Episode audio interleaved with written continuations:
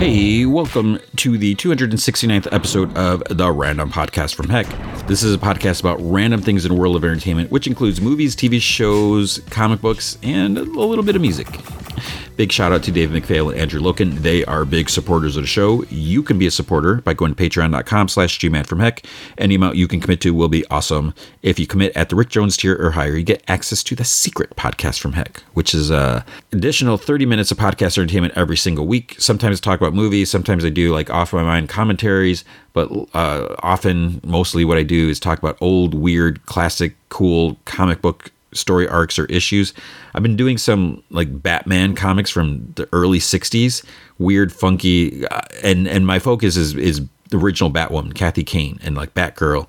And I'm just really curious about this era. And uh, it's just amazing that I love the artwork and just the weird stories. And like what was it? Last week there was a, a an alien comes like trying to get silver. And and it's oh it's there's an alien here. He's no no big deal. Let's let's see what what he's up to. There's like no concern or anything. So i'll probably do at least another one this, this week but if you can't commit then that, that's probably a horrible sell. But if you can't commit to a, um, a monthly commitment you can also help out by going to ko-fi.com slash gman from heck. You can buy me a virtual cup of coffee or six. That is ko-fi.com slash gman from heck. All right so this week it might be a slightly shorter episode, which is kind of a relief for me because I'm getting a, a late start with recording this uh, later than I normally do. So we have House of Dragon, The Patient, Chucky, Stargirl, Star Wars, all, all those. Uh, there's no Rick and Morty. There is no um, She-Hulk because those those are over. But I will talk about the Batman and Superman uh, Battle of the Super Sons animated movie that, that came out uh, last week. So I enjoyed that. Spoiler. So we'll talk a little bit about that. And then the movie feature is Black Adam. Hmm. What could I possibly have to say about that? Did I like it? Did I not like it? So just tune in to find out, or stay tuned. Keep continue tuning. Don't you don't have to tune anything. Just just keep listening. There's no no tuning involved. But let's talk about the news. It doesn't seem like how many times have I said this? It doesn't seem like there's a lot of news going on. Uh, interesting thing speaking of Black Adam coming out, Walter Hamada, who was like the in charge of DC Films, he is officially leaving. The, the, the writing's been kind of on the wall since like the merger and the new CEO and everything like that. He he wasn't really happy after Batgirl got got canceled. You know, so he started like making his exit strategy there. I'm sure there's going to be some people are saying that this is justice. This is what he, you know, all, all the accusations against him before, which again, I'm not getting into that. I don't know anything about that, but he's just basically like, like, yeah, you know, things are changing. And, and, you know, he's, he's like the fifth executive to leave since the merger. And, you know, just things are, it's a different, different thing. And I totally get that, that sometimes it, it just, it's it's not for everyone. You know, it's like okay, I'm going to do something else.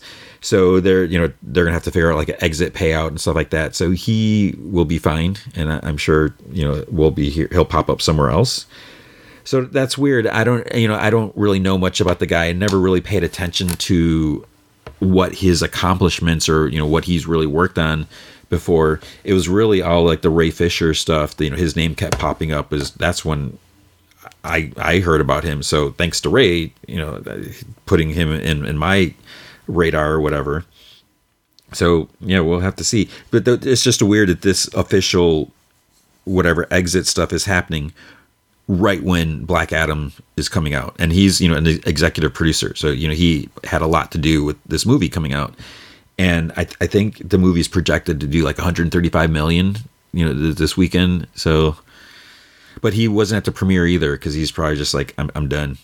Uh, or maybe there's you know other things. Maybe he was told not to go. I doubt it. I don't know. Um, speaking of, also another executive producer, Geoff Johns, who you know there's other weird accusations against him in the past, but I've never seen any of that. Geoff Johns seems like the nicest guy. He's always been so incredibly nice and helpful to me and I appreciate just uh, just the conversations we've had, you know, like on and off the record. I mean, so I'm happy about this. uh, he there's going to be a Geiger. There's talks of a Geiger TV adaptation. So if you've read Geiger, you should really read it. You know, Geoff Johns and Gary Frank. I mean, they're such a, a creative, dynamic duo.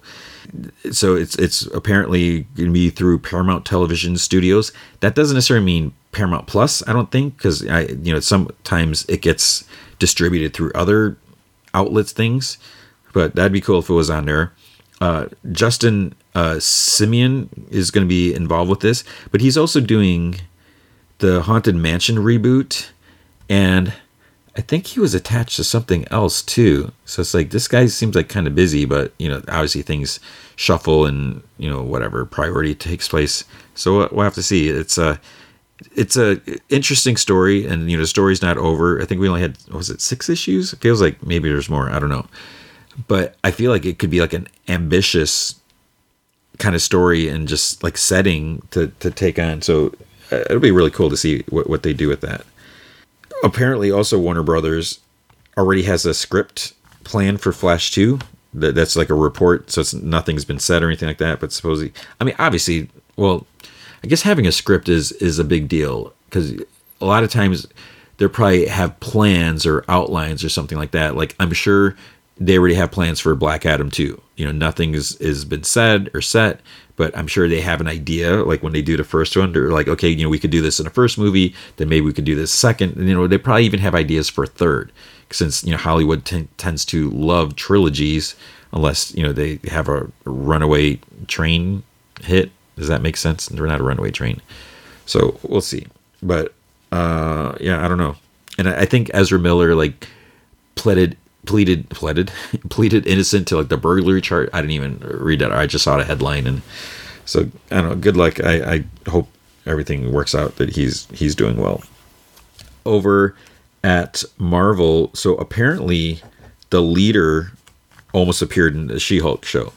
So Jessica Gao, who was you know was she the showrunner? She, I know she's writer director. She's heavily involved with with the show, but she's talking about like early, early, like early drafts of the show, they're they're talking about having the leader in there and everything. But then things changed, and I think she's like, I don't even remember why we ended up not using him because you know so long ago you know there it wasn't necessarily that they weren't told that they couldn't but just you know things ended up changing so that that's kind of interesting because with the news of the leader appearing i think it was, was it captain america the new world order movie I kind of wonders like, oh, is the leader going to be in She-Hulk, and you know, is, is he the one trying to get She-Hulk's blood and all that? But apparently not, because if you watch the finale, you know who was involved with that. There's been a little bit of Charlie Cox Daredevil news, not not nothing really concrete. He's been talking about, uh, like he he talked about Jessica Henwick. You know, he's talking about some of the other uh, Netflix Marvel actors and you know he had like good things to say. He's like he doesn't know anything going on you know but he was like really impressed with her. He's like he said he's going to put in a good word for her whatever. And you know he also talked about Tatiana Maslany saying how you know it was great working with her. He's like you know he'd love for her to be able to show up and everything but you know he doesn't know. He's like you know we have 18 episodes and but there's no scripts yet. You know, they're not there yet. They're still working on them. So, you know, he doesn't know like what the idea is. He also kind of was talking about like continuity. He has no idea like what elements are sticking, what's not. You know, we all we know is Charlie Cox and, you know, Daredevil and Kingpin are involved, but he doesn't know what if any elements from the Netflix series are are sticking or if it's just going to be all swept under the rug and start you know, whatever. So it'll be interesting to see, and I, am sure some people are going to complain about that. You know, if if things are slightly different, but I don't know. I, I, I just feel like as much as I enjoyed the shows, they didn't feel like they were in continuity. You know, and it just because there was that lack of communication between Marvel TV and Marvel Studios. So and maybe it's just for the best that they just start over because there's other things too like what if what if they want to do i don't want to use Elektra since we had that story that came out last week but even it's like just a slightest thing where maybe there's like a missed opportunity or maybe an idea to do something different that would contradict stuff so we'll see Oh, I forgot to mention. Uh, James Gunn is apparently in talks to do a new DC movie. I don't know if that's new news or if that was from last week, but because I think I remember hearing that he pitched an idea about something, but we have no idea what. Uh, you know, there's with with the talk of like, I think I saw something that there's like kind of two possible ideas or directions that they could do with a, a, a Superman movie, Henry Cavill. What if he was involved with with that? Like, what if he was gonna pitch an idea to do? I don't know if the, how that would be. I'm, I'm, trying to think because we really, or at least for me, when I think of James Gunn now, I, I think more like. I mean, he does the good action, all that stuff, but you kind of think about comedy. You think about Guardians of the Galaxy, and you think about Peacemaker, but he's not just about comedies. And I, am sure he could do a, a great Superman movie. Just keep a certain other person far, far away. I don't know. Oh, going back to Marvel, I'm just jumping all over. So that uh, big cam, not big cameo, but the, the cameo that happened at the the end of She-Hulk, and I won't say it in case you haven't watched it yet, since this isn't like necessarily spoiler section. But apparently, that was Kevin Feige's idea. He like you know there I think they were thinking like like oh you know how could we end this you know what what could we do Easter eggs or cameos at the end and he was like he really pushed for that and that's what he wanted. No idea where that character is going to appear next if, if anywhere but he i guess he just wanted to set it up. I felt it was a very i don't know if i how much i went into it when i talked about the episode. It just seems weird because one is like how long was uh the certain other character with him which i don't want to spoil and i just feel like I, I, guess it doesn't have to go in the same or in real time. So when we see this character in a movie, you know, we could have uh, whatever. I shouldn't. I'm just tiptoeing around. It just doesn't make any sense if you don't know what I'm talking about. So we'll have to see about that. And then the the last bit of news. So see, I, I, t- I told you, not a lot of news. Apparently, it's official. I haven't read any official statement or anything like that, but everyone's saying it's official. It's official. Uh, Harrison Ford I guess is going to be the new Thunderbolt Ross. Uh, so yeah, we'll see. Um, I just wonder how, what that means because Harrison Ford, I love Harrison Ford, but it's whenever you see interviews with him, he seems like he's in such a bad mood. He's just like complaining about everything. I I feel like I'm like he probably hasn't seen a lot of the Marvel movies because I, I feel like he just wouldn't care. You know, it's just like whatever. So he's going to do this. What does he know about the character? Has he seen it? And you know, maybe there's not a whole lot lot to know. Are we ever going to get a Red Hulk in, in the Marvel universe? So it may not even matter if he's just playing just as you know General Ross. He, he doesn't need to know about any of that. It's just like you know, just feed him his lines or you know, tell him what to do, where to stand, and who to bark orders at. But you know, we'll have to see. Um, I think that could be very interesting but it might not be that big of a deal. But the the cast him, or maybe that was the only thing. He's like, okay, I'll do it, but you know, I only want to film for you know two weeks, if that. I don't know, but I I think that'll be cool. And uh, that is also going to be. That's it. That's the news for the week. Oh no no no! I take that back. So I I meant to start off with this. So uh, music, as you're well aware, probably well aware, Last Friday, uh, October 21st at midnight, Taylor Swift's album came out. Her 10th, 10th album came out. It it was, it was so it was really kind of crazy the way it happened. So it came out at midnight, which was 9 p.m. Pacific, which is great. And then what happened is three hours later, which would have been 3 a.m. on the East Coast, they released another version, the 3 a.m.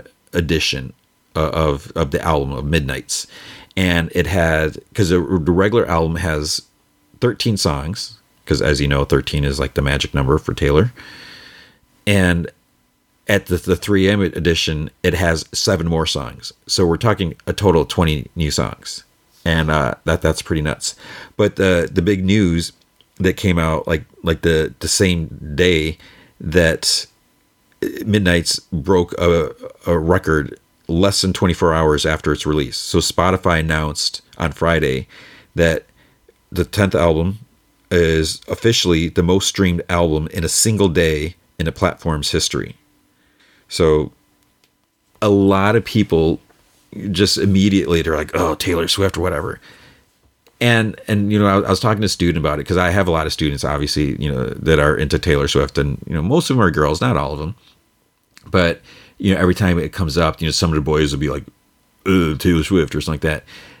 And it you know, it doesn't matter if if if you aren't into her type of music, that's fine. You can't deny the accomplishments that she's done. I mean, if you look at all the awards, and I know awards are subjective or whatever, she wins a ton, tons of awards. And you know she's accomplished a lot. I mean, it's just amazing everything that she takes on. She does a lot of, of things, and you know she doesn't do it for the credit. You know, a lot of she does a lot of stuff, and then it comes out later that oh she did this, she did that, she donated this or whatever, and you know, so you can't argue with with the record sales and you know uh, yeah so congrats and and i i enjoyed the album i, I think it was it was good and you can watch the video that she wrote and directed it was it had some good themes. Some of my students are like can we watch the video? I was like we can watch it during break. You know i didn't want to show it during class. And you know they they they enjoyed it. It's it's it's funny, it's brilliant, and there, there's like a good message in, in a song, which I, I felt was important for the the the girls at, my school. You know, we're talking, you know, 13 year old girls who are dealing with a lot of things. And and you know the song anti-hero if you listen to lyrics you know there's there's like a good positive message there so I, I, thought that that was was was another good thing anyways so congrats and congrats to all the fans and the people who don't like it that's that's your problem but that is going to be the news for the week. All right, with comic books, let's see let's see what I did not read this week cuz usually I think I read everything and it turns out I didn't. So one thing, Deadliest Bouquet number three came out. So three of five. This is Erica Schultz uh, written comic. I didn't read this one. I'm really enjoying this. Uh, you know, we have these three sisters they had this interesting life. To, like their mother, like I, I forget if her mom was a Nazi hunter. You know, they have this one gun. I think it was a Nazi gun or something like that. But you know, she taught them how to like survive and do all this stuff like that. She ends up getting killed. So then they're kind of called back to like you know the scene of the crime type of thing and you know police have questions for them and it's like what's going on? But there's there's, there's like a bigger story going on and i'm just it's interesting getting the flashbacks like how they grew up and you know the sisters don't necessarily get along you know a couple of them left and one was i think still like living nearby with with the mom and you know was the mom crazy? Was there something else? And so it's uh it's an interesting story but uh, yeah unfortunately I, I, didn't get i didn't read it this week. I, I will probably like this weekend or whatever after this. Then there was Deadly Class, number 56. So this was uh, the final issue. If you've been listening to me uh, talk for, for a while, and not just this episode, but just in, in general, so you know I kind of have this thing, and I, it's not unique to me. I know other people do this too, where when something ends, you, you know, I, I kind of don't want to consume the last bit because like uh, I remember when Futurama the first time it was canceled or the first when it ended, I was like, okay, I'm not to watch these last few episodes because then I know there'll be some new episodes out there that I can watch if I choose to. So even though it's over, I still have new episodes left. And you know, I've, I've done that a couple other times where it and it's it's kind of like being in denial, not wanting to admit that whatever's over because I, I think did the same thing with um, iZombie. I, I still haven't read the last issue of that, and I don't want to because I enjoyed the series. I probably will eventually read it, but you know, just avoiding it. A couple other things I, I, I can't remember, but with Deadly Class, so I've said from the beginning, Deadly Class is my favorite comic. It's it's it's just something about it. It it has this charm, just the, the art and the color and just the writing, and you know it's not like full of the most likable characters and it's you know not for me i tend to gravitate more towards superhero comics. This is not a superhero comic. So it's it's just something about it just really c- called out to me and connected. And i don't know if it's because it takes place in you know starts off in 1987 something about that era and just like the music you know just a lot, a lot of the punk music you know stuff that I, I just was really into and listening to and you know back then. And so we basically have the story of this kid who, you know, horrible, you know, tragic life. And then he's living on the streets, gets pulled into attending school for assassins. And, you know, high school is bad enough as it is. Imagine a high school with kids training to, to kill. So, you know, you have all sorts of different things. And then, you know, you, there's darker mysteries and, you know, things just get worse and other things happen. And we, you know, we see it as the kids formed different cliques and you know some people getting along with with others and not getting along with other others. And then people are moving out things getting twisted and sideways. And so it's it's just been it's been a fascinating story just all these different characters. And and it's not just been around the school because you know they, they move away from the school because of certain things. And it's just like them out in other other areas. And this last arc there's been some like big time jumps you know it's it's like it's i'm like holy crap we're like skipping like 20 years or 10 years whatever. And it's been approaching like the present. And there's been some like not so fortunate conclusions for some of the characters. And if you think about just their connection stuff that they've been involved with. Right? You know, it's, it's, like, can there be any other way? And one of the things that the main character, you know, at one point he's he's writing like a screenplay or a book or something like that, and he's talking about like not wanting to do like your typical Hollywood ending because it's so cliche and everything like that. And as as you're reading this this or as I'm reading this this series, I'm like, man, I I, I can't believe this this character is gone or that character and i was like i don't know if i want to read the last issue. So two reasons i don't want to read the last issue. It's like one i don't want it to be over. And two i don't know if i really want this non-hollywood ending where everyone meets a, a horrible fate because that's what unfortunately often happens in life. I, I was like I, i'm just not going to read it. But then you know i had the opportunity to read it early so i'm like uh, I, am gonna do it. I, I, have to. I can't resist it. Even you know, yeah. So I, I read it, and man, I was just like so like nervous as I'm you know flipping the page. I'm like, okay, this doesn't look too bad. I was like, what's gonna happen? I was like, oh, here it comes. Turn the page. Okay, not yet.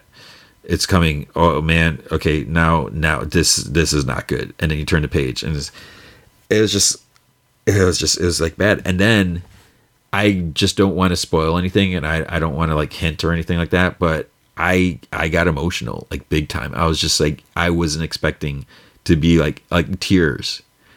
And it, it was just it was it was a, a very it wasn't a perfect ending. I would almost say eh, considering all the characters and just the the nature of the characters and nature of the story and everything like that. I, I thought it was it was very fitting and it may not be 100% what I would have wanted, but I think it was to me it was a perfect ending. I I, I just loved it and it just you know there was like some things that really tore at my heart and I was just like that's what I I just was doing like ugly face crying. So I wrote a review for it, which is basically kind of summing up what I what I said, and it just really hit me because as soon as I read it, I I just wrote the review and I, I, think it was like Monday night when I when I wrote the review, but I waited till Wednesday to post. Yeah, it was just I, I couldn't couldn't believe it. So, if you have not read Deadly Class, one you're in for a treat because you you can read these 56 issues and it's just such such an amazing series. And and I one of the things I, I wrote it's it's kind of like when you finish watching Friends or The Office or and I said Adventure Time. You know, as soon as you're done, it's like you want to start over and and just do it all over again. And I, I feel like I, I think I'm going to do that like soon. Oh man, I just I can't believe it's over. Then there was uh, Public Domain issue five. I'm I'm really enjoying this this series. This is by Chip Zdarsky. Public Domain, you know, we have this character that it there's some similarities to like Marvel characters, whatever. You know, you got these big, huge like Avengers type movies, you know, blockbuster stuff like that. But you have the comic creator who is not really happy with how they're being portrayed and everything. And he there's this uh, document that was uncovered that he actually owned the rights. So then it's like maybe he wants to fight to get the characters back, you know, to get you know, or fight to own the character and you know do things his way. The problem is he's going up against this major you know movie studio and, or company so it's like even though he has this document which is is questionable if it would hold up in court they could keep him you know, like in litigation hell for like you know decades and the, the guy would be like you know he's old as it is you know he's doesn't he'd be dead before he even gets close to being settled and so it's it's going back from so even though I see I don't want to spoil too much. Anyways, it, it, progresses to the next next stage as to like what can be done with these rights and, and stuff like that. And there's just there's uh, like some uh, some charm to the book. It's it's just it's enjoyable and uh, I, I I do recommend that. So track down these five issues. Or wait a little bit and get the trade. You know, it would be coming out soon. But you know, support the the, the floppies, support the individual issues.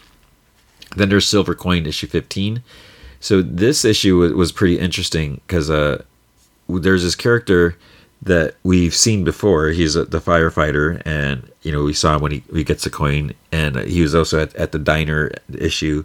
You know, there's some like tie-ins of past things that have happened, and uh, yeah, it's just this this series. I I love it. I love Michael Walsh's his art, and you know he's he he does writing. You know, there's other people have been writing different stories in, in that and but man each one is just like such a downer and you know it's it's it is not an upbeat series so it's just it's so bizarre reading this that it's just it's so dark and drab and it's like oh man these horrible things happening but I equate it to like you know when when I watch horror movies sometimes you know people are like how can you watch that and I, I always kind of joke it's like well it, it just makes you see that you know your life isn't that bad. that You know, there it could be worse. You, you could have these horrific, you know, whatever things happening.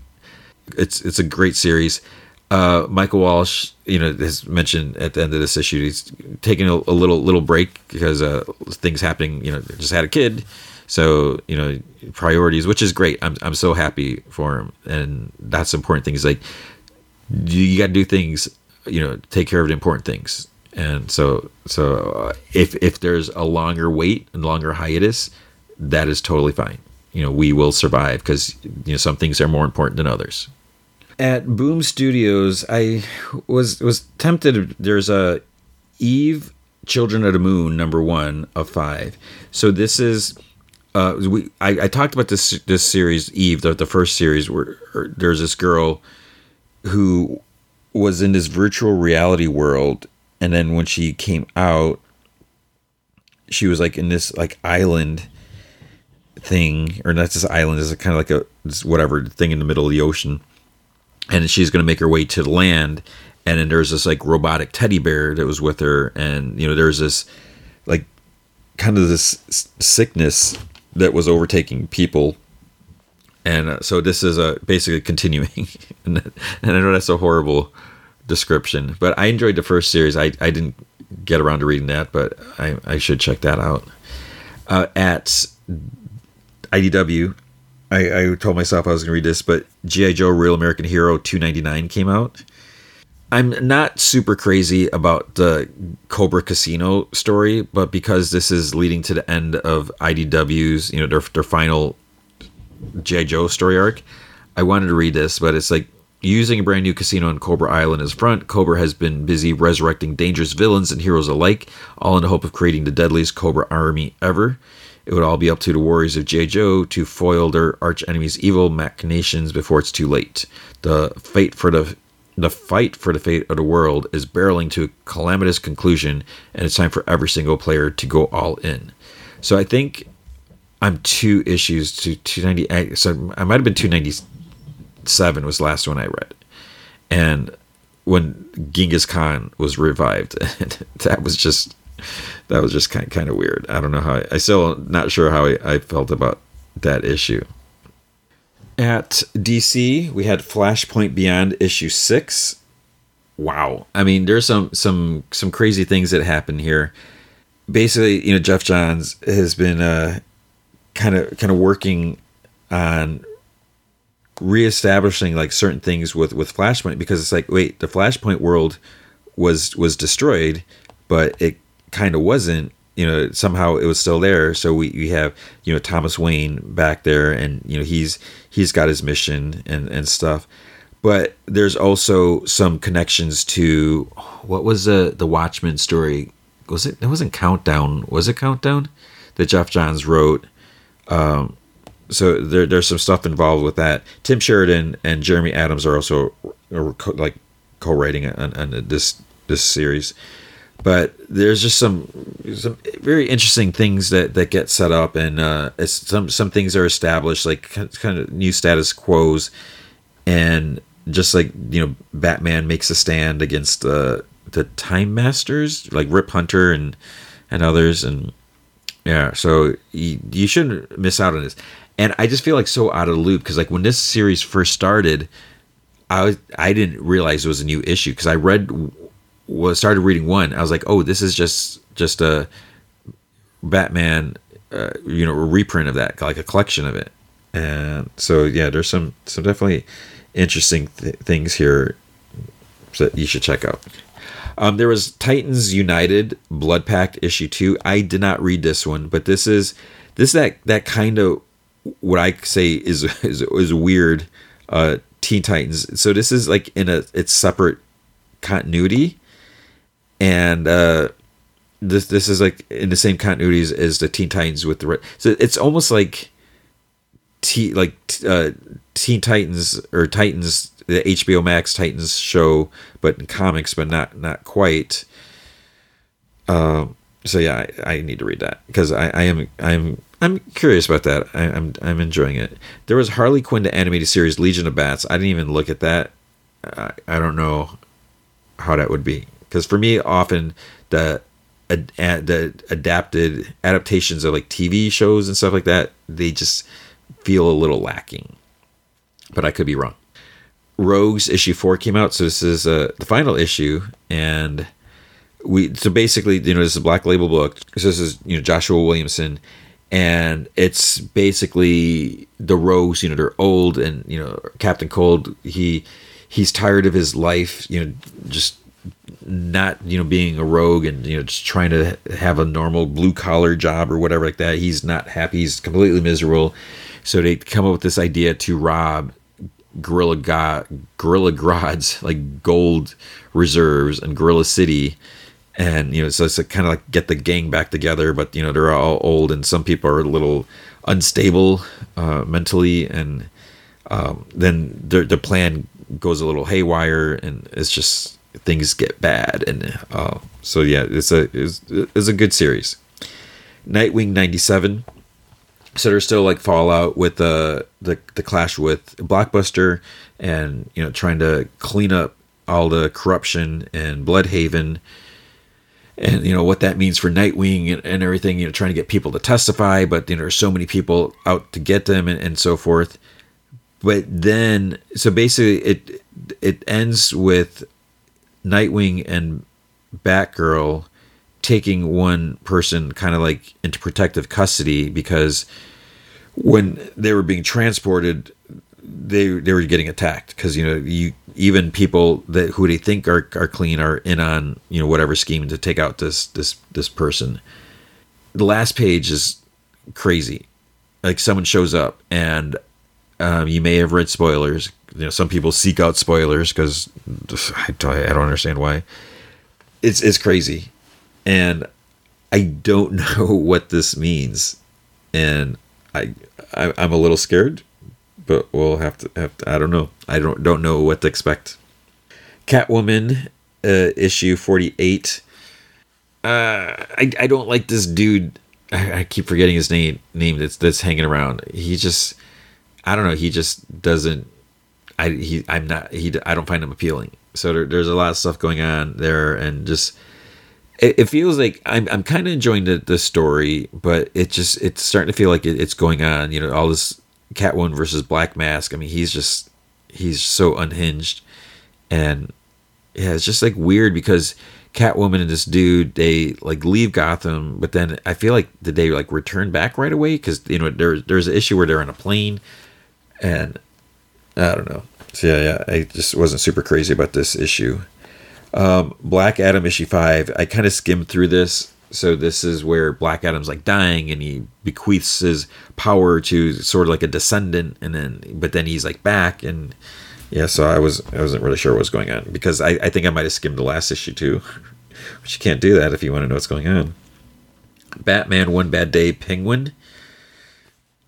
Um, not my favorite of, of these stories, and uh, again, I have the question, you know, are these in continuity or not? And I just I get so hung up on it. I know I should let it go, but uh, yeah. So obviously, this one's not kind of continuity because it's it's set uh, you know slightly in the future because you know Penguin's kind of at the end of his game. Even though we've just seen Penguin undergo a change in current continuity, but of course that can always somehow be reversed. So here we see Penguin kind of had like a fall from grace, and then he basically wants to try to regain his empire, even though he was like massively defeated and betrayed or whatever. So it was it was I mean it, it was okay. I, I I stuck through I read the whole thing. You know, I, I didn't like give up on it, but it, yeah, I mean maybe it, it might also be because I'm not super crazy about Penguin. You know, he, he's he's an okay character. I respect him for being one of Batman's, you know, rogues, but he's not my favorite. So I don't know. Then there was a GCPD, the Blue Wall, so this is I enjoyed this. It's basically we're we're seeing there's some focus on some like rookies who are just you know graduating become uh, officers and everything and there's a lot of like you, you sort of not necessarily behind the scenes but like how the police force you know operates in Gotham and you know patrolling and and stuff like that so there there's some interesting some cool things that are brought up and how they're going to be handled and so forth. So I I'm enjoying that. I, I like that. The Flash 787. Oh my goodness. I did not like this issue. Some people may have liked this. And I, I did. I actually, I don't do this often because mainly I don't have the time. I did seek out like other reviews. So again, if you go to comicbookroundup.com, you can see it's it's basically like a Metacritic for comic uh, reviewers, and I used to be on there also, which was kind of cool when I found out about that. But I don't do scores when, and I hardly do reviews because I mostly do comic talk on a podcast here. But regardless, whatever. So I went there to look at how the reviews were for this issue. I was like, man, people, there's gonna be so much hate on this. There was a lot of people who liked it, and it kind of get me wondering, like, who am I? Like, what's going on? So basically, one the sort of main focus is there's like this intergalactic wrestling circuit thing or whatever. It ends up and appearing on Earth, or like the fight somehow goes into the city because Wally's like at home with the kids and they start watching this and they're like oh we shouldn't be watching this but they like get hooked and then they're like wait is this happening downtown? So wally goes to check it out and then he kind of gets pulled into this wrestling thing. And it's just eh, maybe i'm i you know i used to be into wrestling. I don't watch current wrestling stuff. I have nothing against it I I know some people are like hardcore into it. I think that's awesome that you can be so passionate and you have all this stuff.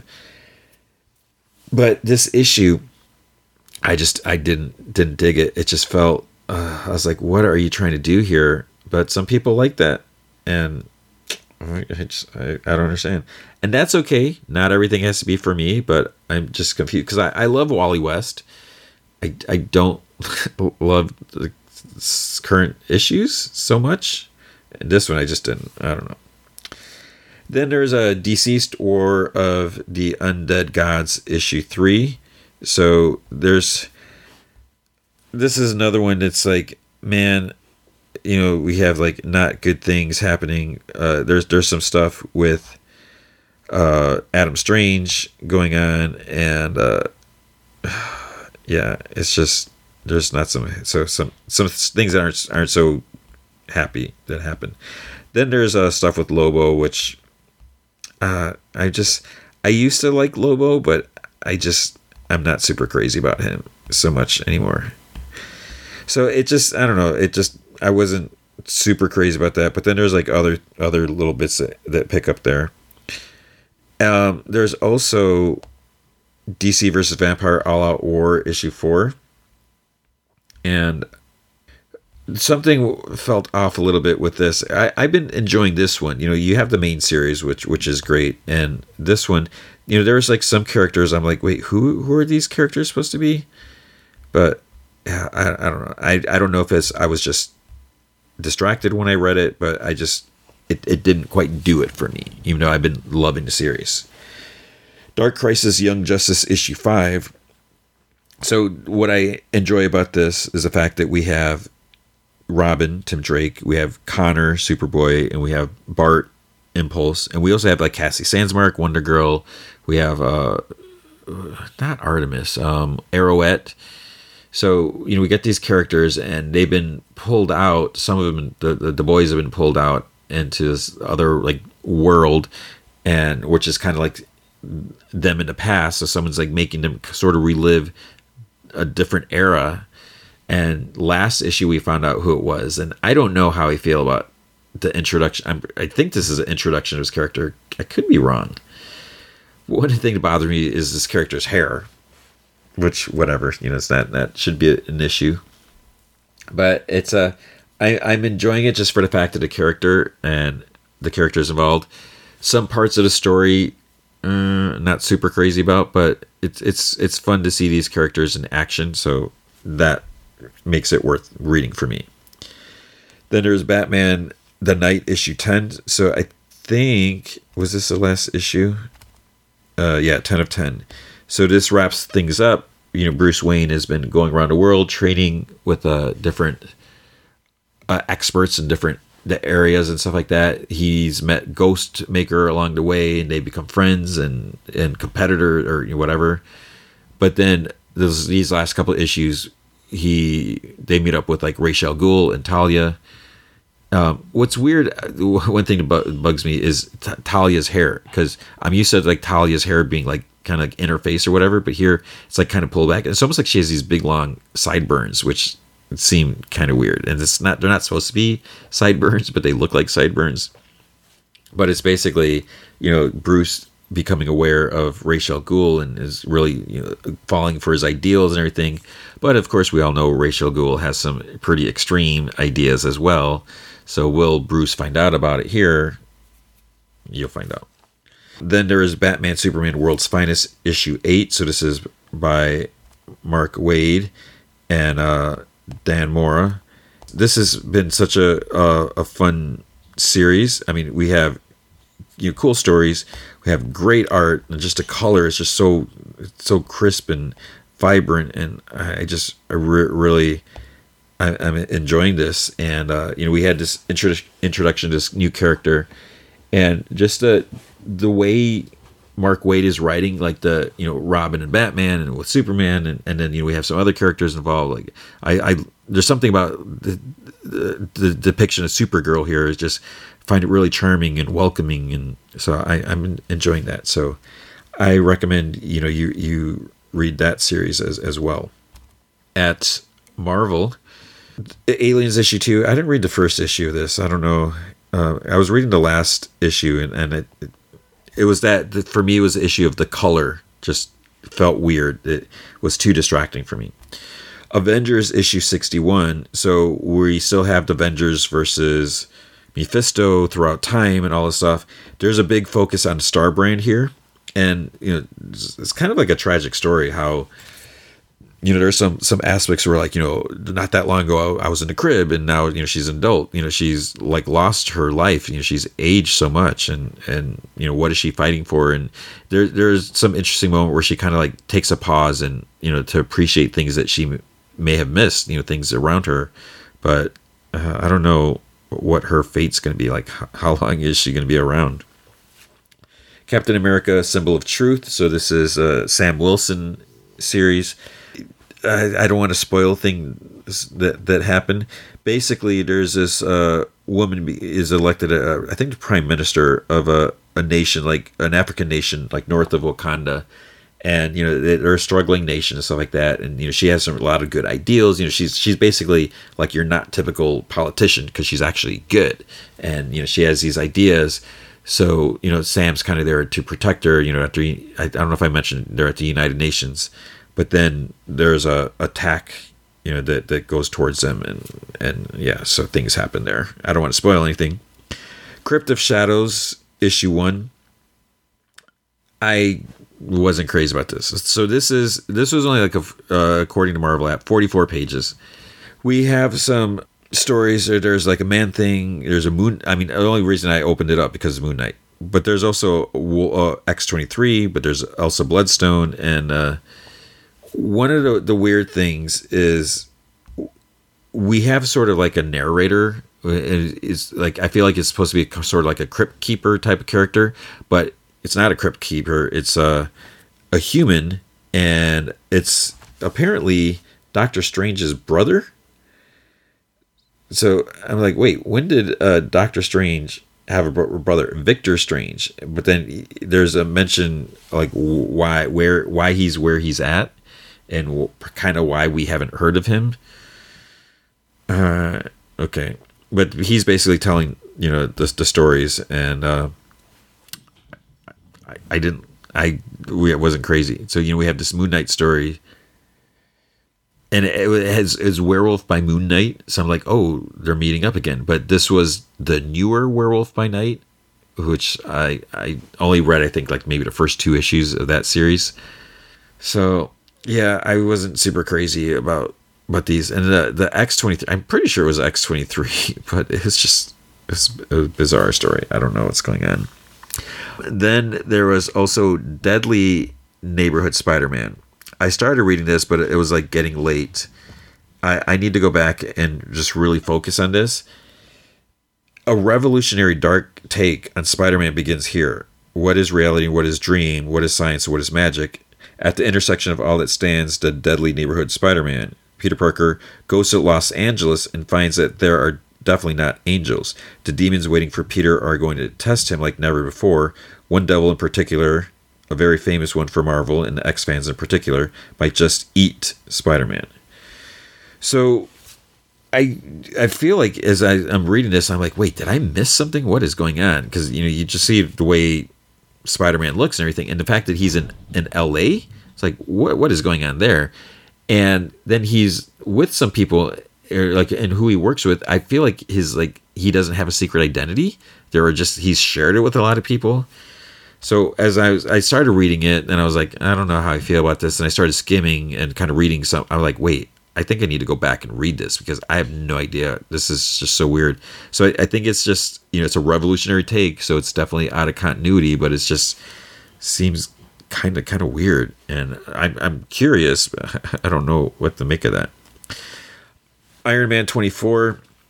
Uh, I I'm just haven't been super crazy about this story arc. You know, Tony's been trying to buy up weapons, you know, to, to get them off the streets, type of thing, and they're trying to buy a Mandarin's rings, but it's like, wait, how does this fit? Or is this different than the 10 rings in Shang-Chi? And then uh, someone else shows up that's like trying to get the rings. And there's this like big kind of clash with Tony and this this character, which seemed out of character. And yeah, I'm just it, I, I was it hasn't been that long since we've seen this character and i was just like what what what happened? So i don't, I don't know. Midnight suns issue 2 uh, I was what I didn't like about this is so Doctor Doom is like attacking the Strange Academy, and you know he, he's after he's you know there's this vision that that happened, and you know they want to go after uh, Chloe, I think that was who it was. So she's kind of being protected, and Doctor Doom is basically attacking everyone, and and this is like overpowered mystical uber Doctor Doom, which is like how can he take on all these characters? This is like ridiculous and and everything. So there's some some cool moments and and all that, but it's just like what? So yeah, so then there's Moon Knight issue sixteen.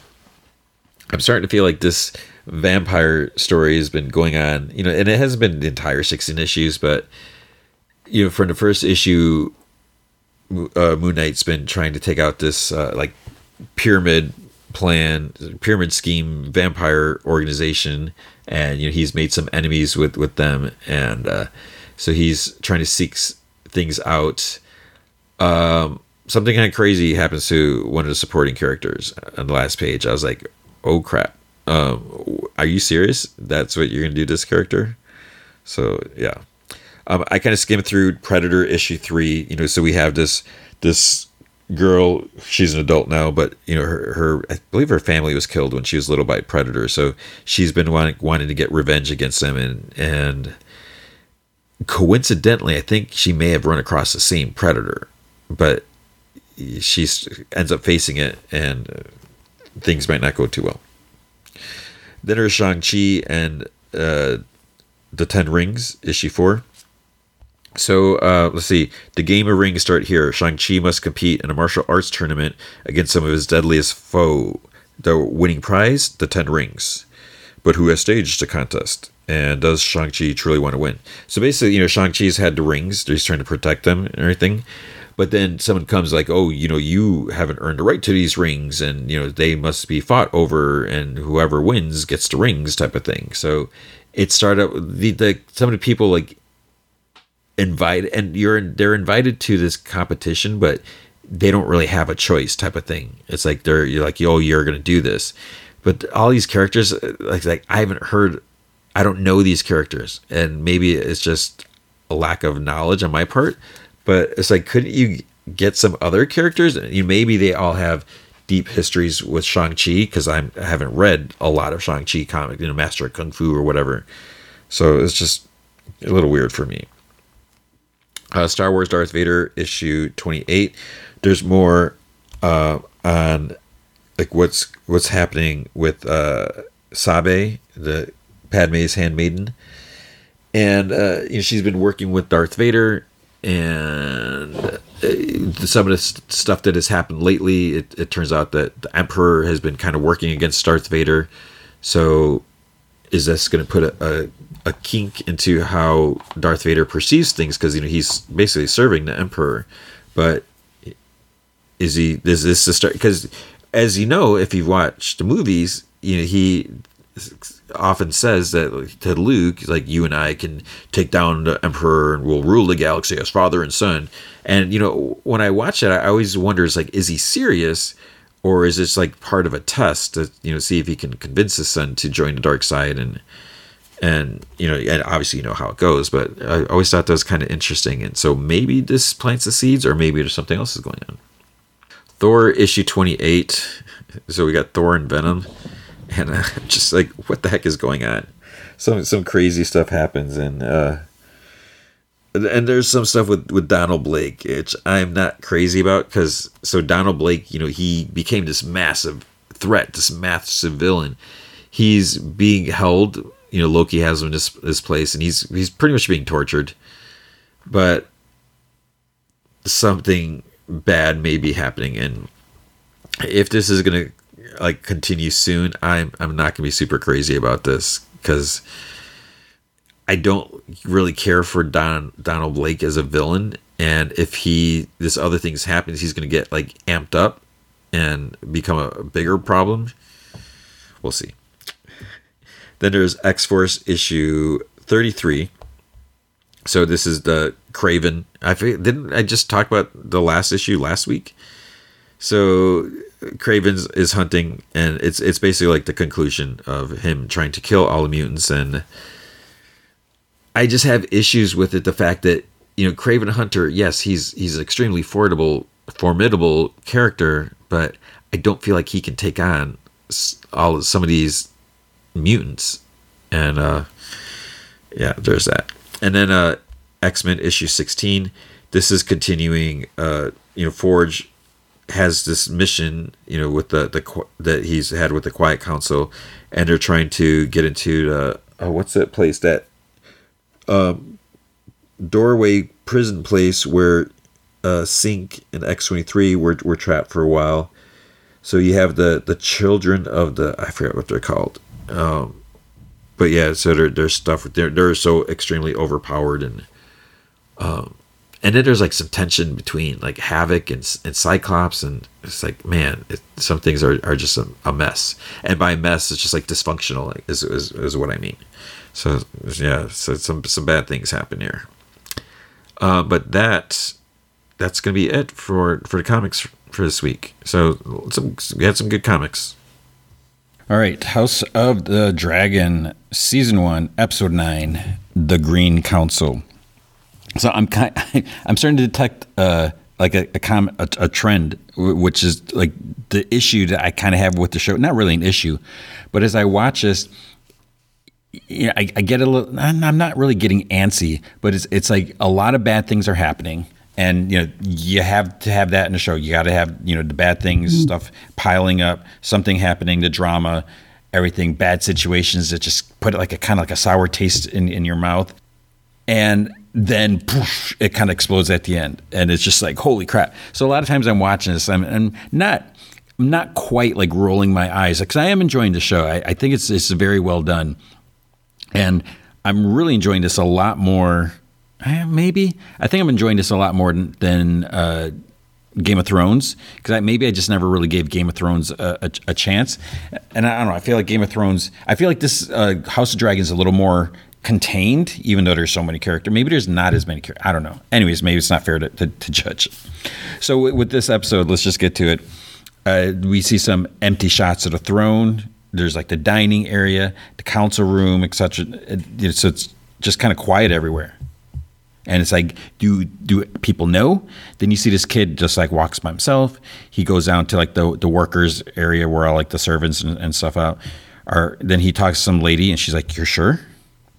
Then you see the, queen sitting in bed. She's crying, and she tells uh, her servant, her handmaid, and whatever, T- Talya, to stay there, tell no one.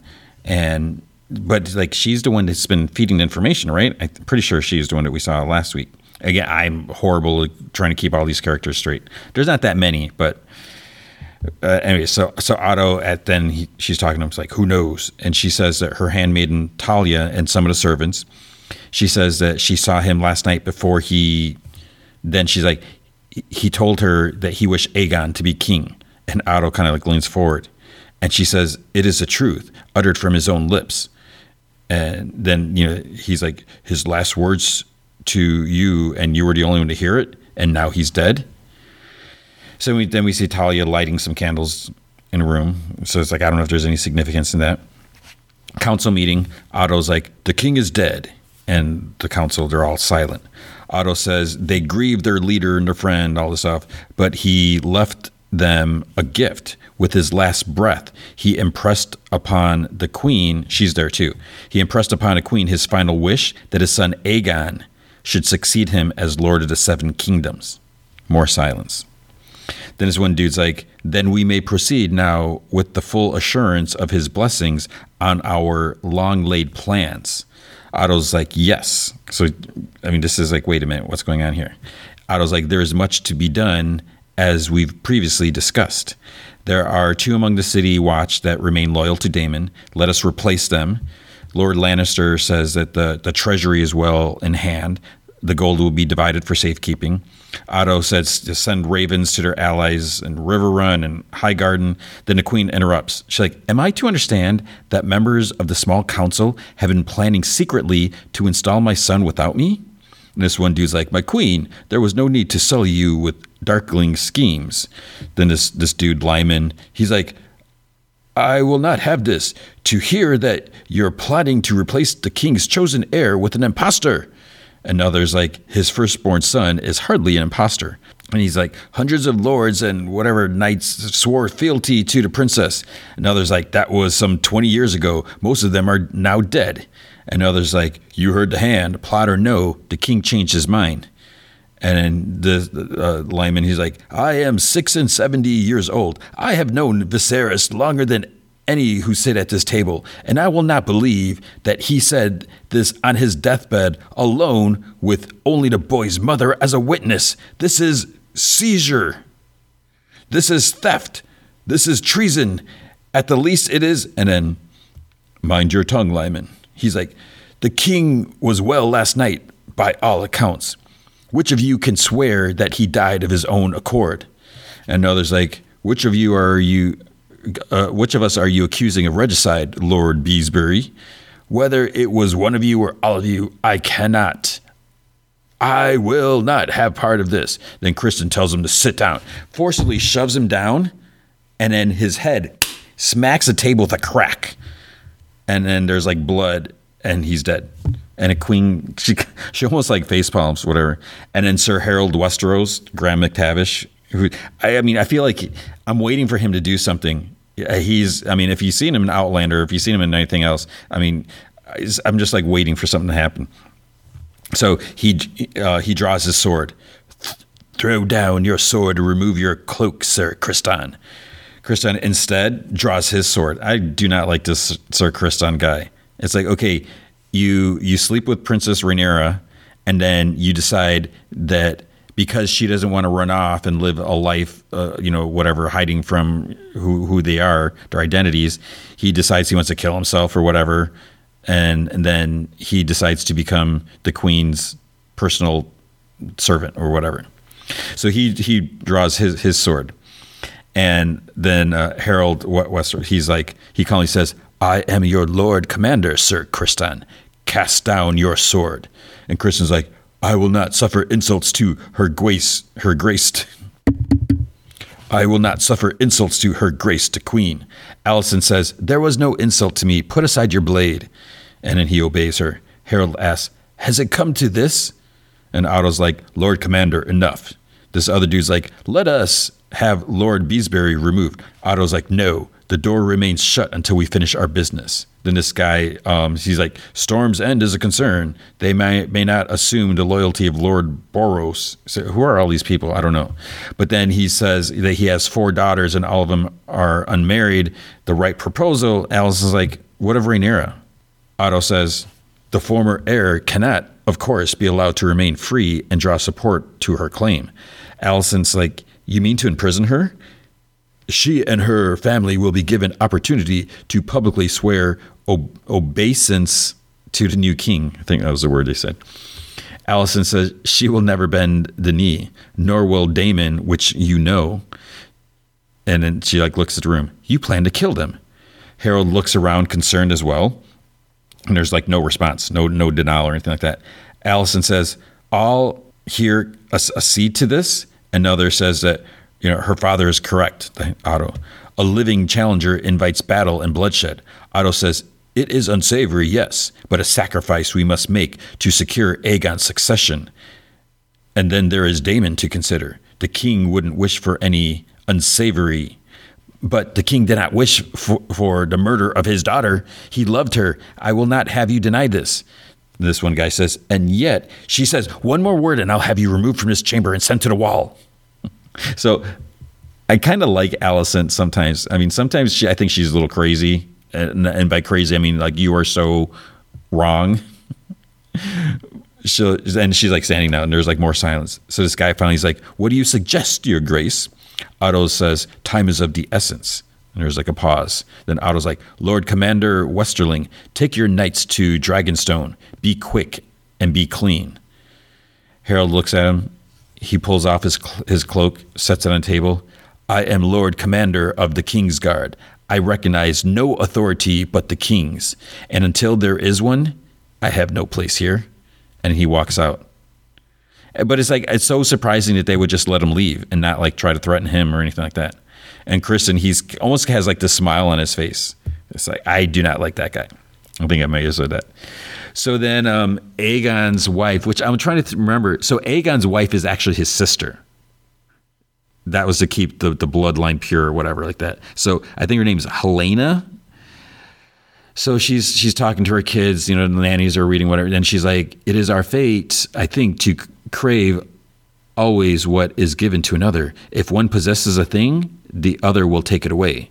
Then Alicent and Otto rush in. Alicent's like, Where's Aegon? Helaena's just like, Not here. Otto's like, He's not in his rooms. And and she just like looks down. So Otto leaves. Helaena's like, What happened? Alicent sits and she's like, Your father. Helaena interrupts. She's like, There is a beast beneath the boards. I don't know what she meant by that and then Aemon walks in. So Otto goes to this knight, Sir Eric. so E R R Y K. he asks him, Where's the prince? He's like, Forgive me, I do not know. Otto's like, You are sworn to protect him. Eric um, he says that he exploits his authority to order him away and then he evades him. He believes that he may have left um, the keep secretly. He then gone into the city. So Otto's like, Find him. Take only your brother. So his brother's name is Eric. So this is Eric and Eric. It's, and they're supposedly twins. So E R R Y K and A R R. What's like this is crazy. So he's like, take only your brother. Remove your white gloves. None can know who you are or what you seek, including the queen. Bring him to me and me alone, Sir Eric. It's not Eric, but I'm for saying Eric to keep him straight. Rhaenyra, uh, Rhaenys finds her door locked and she's like, you know, not, she's like, what is the meaning of this? And then she looks outside. There's like a lot of people kind of like walking in the streets or something like that. Then Talya and other servants are taken, like escorted and locked up. That Lord Larys dude, the creepy dude, he's he's outside. The cell's watching. Alicent is told by Criston that Aegon is not to be found in the castle walls. Her father sent Sir Eric into the city to find him. She tells Criston, I'm trusting your loyalty. Aegon must be found and must be brought to me. The very fate of the seven kingdoms depends on it. And then she whispers, Everything you feel for me as your queen. It's like, what? I still don't know. It's like, have they hooked up at all? I mean, he's got a track record, right? But I don't think he has. But so then he he says that he will not fail her, and Aemon says that he's like, I'll come with him. She say, says that that would be not her desire, but Sir Eric isn't the only one who knows uh, Aegon's doings.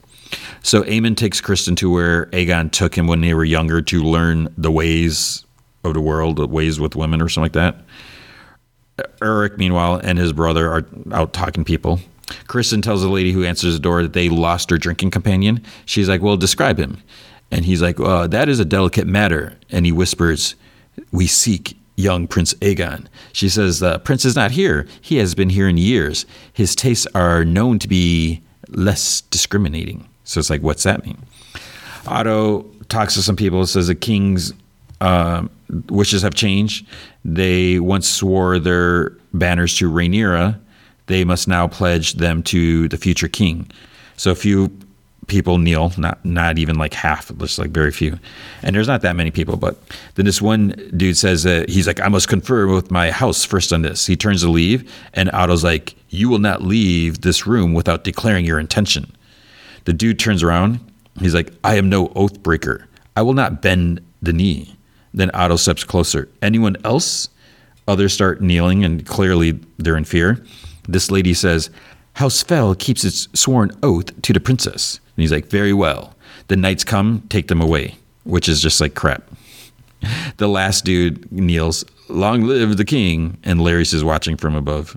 Larys is like everywhere, creep, Creepsville. In the city, Eric and his brother are still looking around. This lady starts following them then they hear like some like crowd talking stuff like that. So you see these kids are like thrown into this like square sand pit. They're like forced to fight each other and they're like 10 years old. Uh, someone comments how their nails and teeth are, are, are filed. Or maybe it was eric eric was telling his brother or eric i don't know which one someone's saying that. So it makes them more formidable or something like that. So apparently prince aegon spends many a night in this place and they're like do you see now what he is you've not seen everything. And he like nods to this little kid sitting in the corner. Aegon's one of many, I'd wager. There's a little like white haired kid.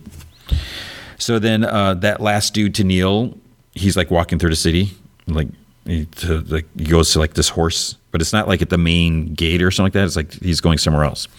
Aemon is complaining about looking for his brother, who never expressed interest in his birthright, and he's the one who reads, uh, you know, gets into the politics, trains with the swords, rides with the largest dragon in the world. It is he who should be, and then he like cuts himself off.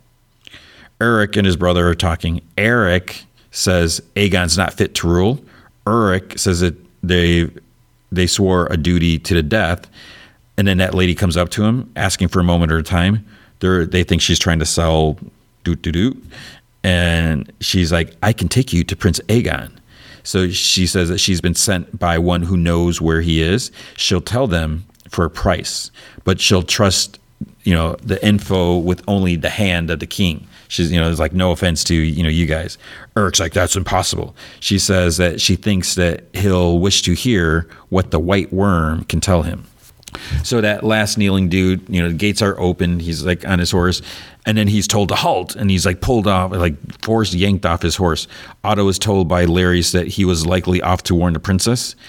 So then uh, the dude says that the Lord Confessor presumes he's talking about Larys. And he's like, I have no love for the princess. And Otto's like, Well, where are you going in such urgency? And there's no answer. Then Otto's like, Let the king's justice take him. So Otto tells Larys, You did well. And he comments that, you know, he's been spending a lot of time with, with the queen lately. Larry's like, There's no reason those hours shouldn't benefit you as well. So he's like scheming with, with Otto also. King's body is wrapped up. Alicent puts his his like crown on his chest, and you know she's got she said she's got tears. Rhaenys is visited by Alicent. She says that she assumes there's good reason for the outrage of her treatment this morning.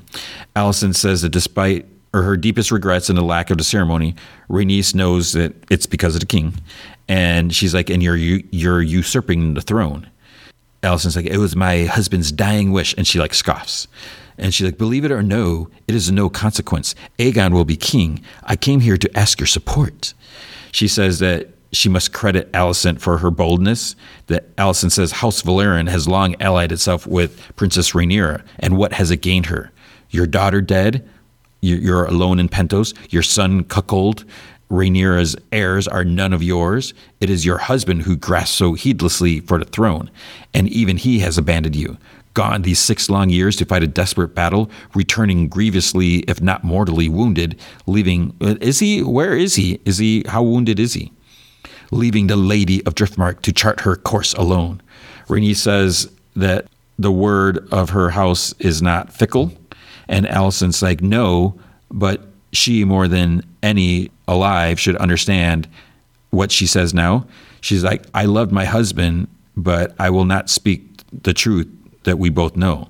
So Rhaenys, you know, she should have been queen. She says that they do not rule, but they may guide the men that do.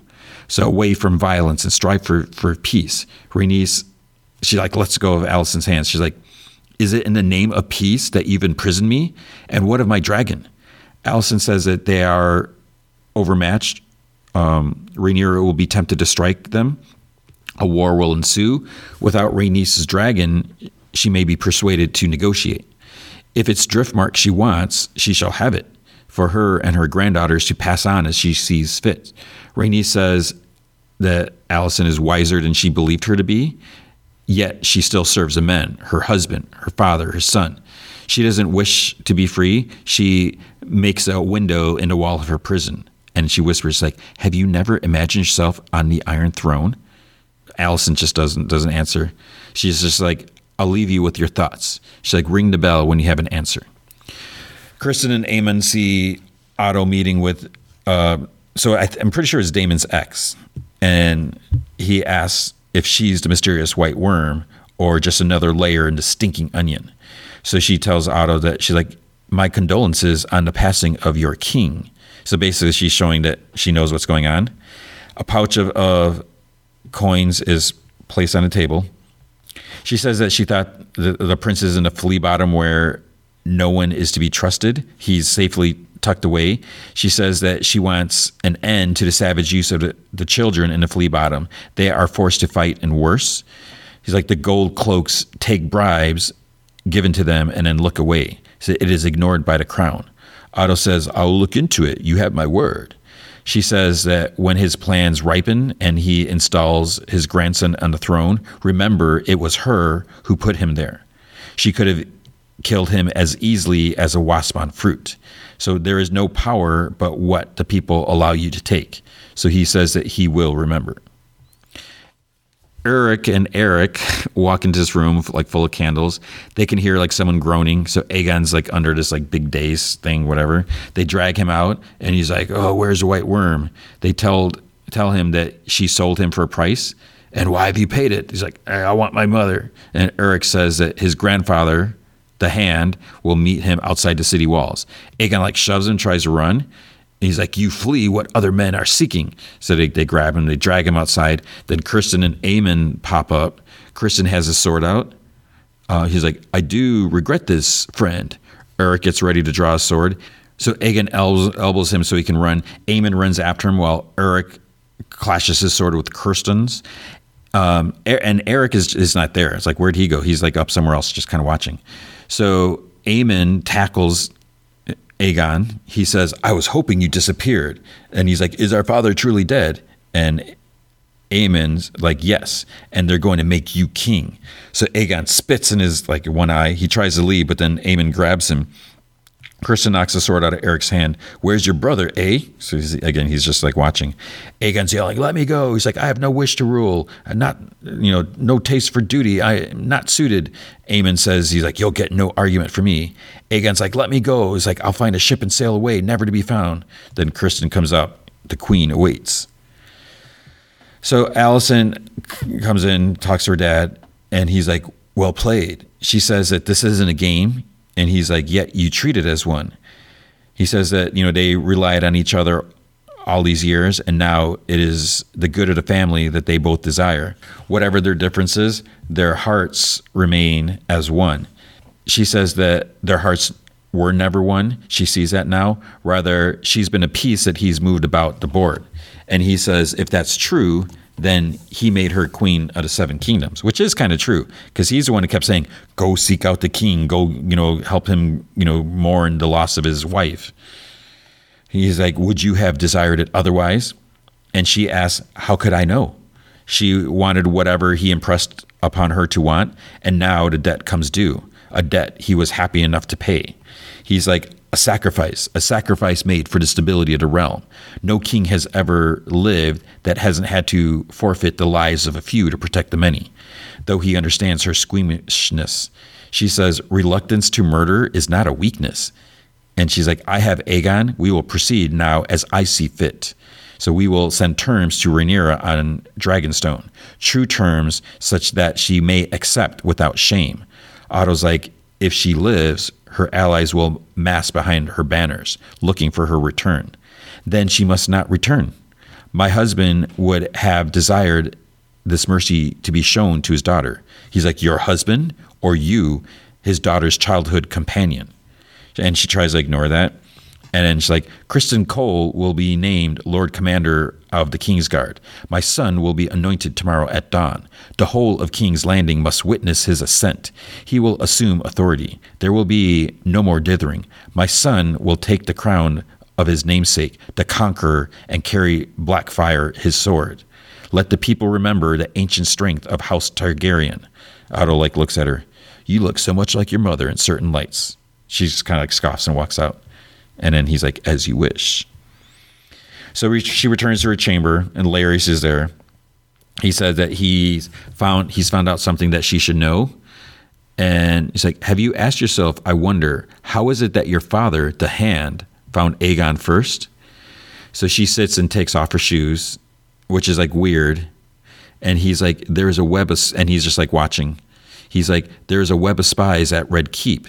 Along its threads travel news of all our doings. Your father knows this, but has left it in place. More than once, it has proved advantageous to those willing to feed the weaver. And she asks if the weaver watches her. And then she's like taking off her, her stockings, and he's like still watching. One of the little spiders is your lady in waiting, and she's like Talya. So, and he's like mesmerized by her feet, which is okay, whatever. He says that there are more like her. Even he doesn't know their number. So there is one way to destroy his advantage. It must be taken out at the head.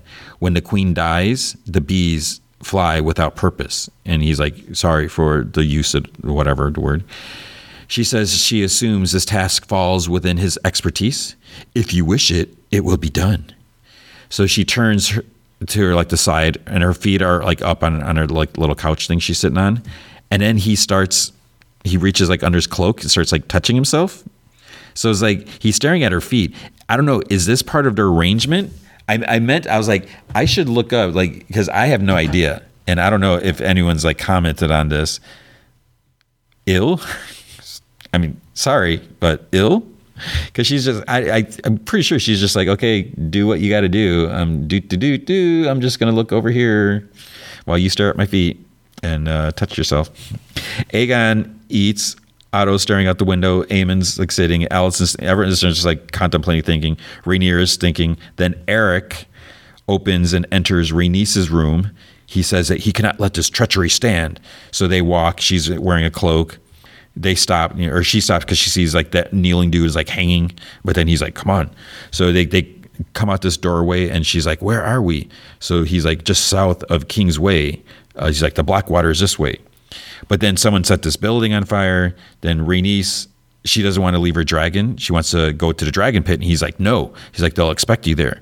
And then there's like all these people being like kind of herded in, in the, the streets. So they have to change directions to avoid whatever's going on. And then, you know, there's this other corner, there's more people coming. She gets like separated from him.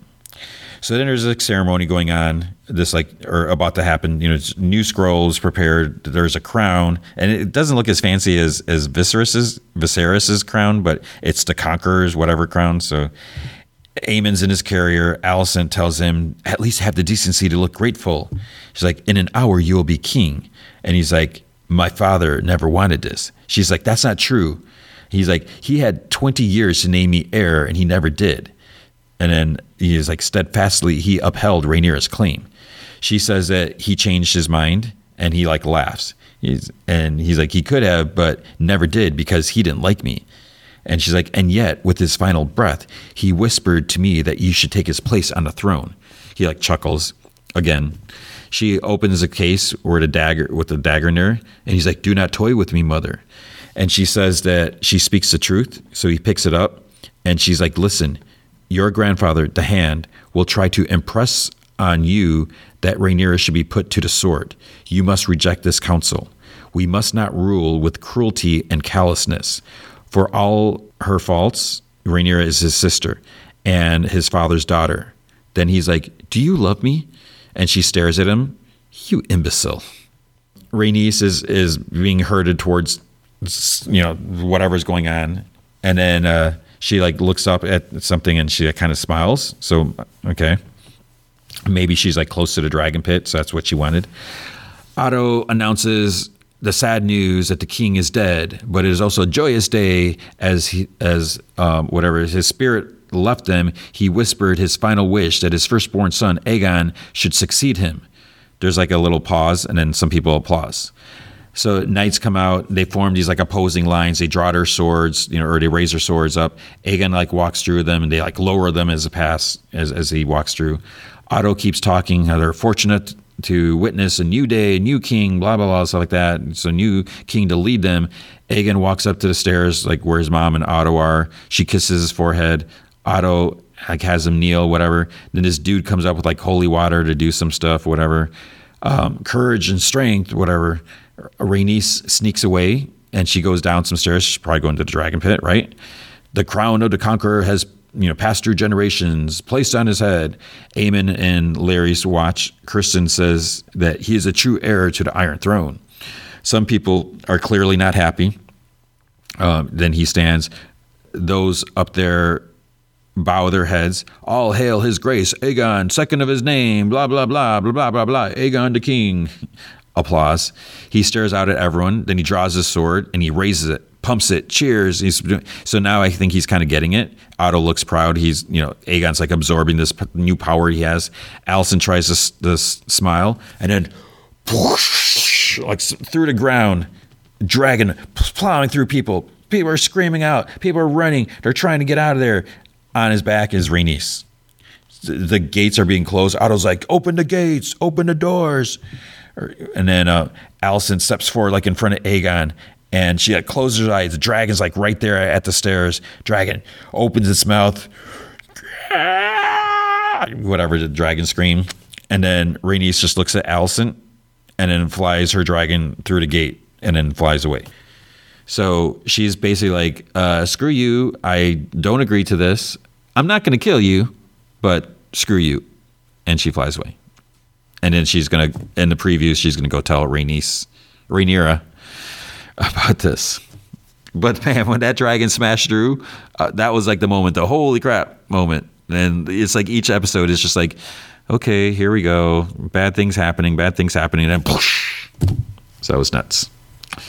So uh, I believe there's just one more episode this season. So next week. So actually, by the time no, I'm trying to think now. Yeah, when you listen, no, yeah, when you listen to this episode, the final episode will have aired. So I'm a week behind. Whew.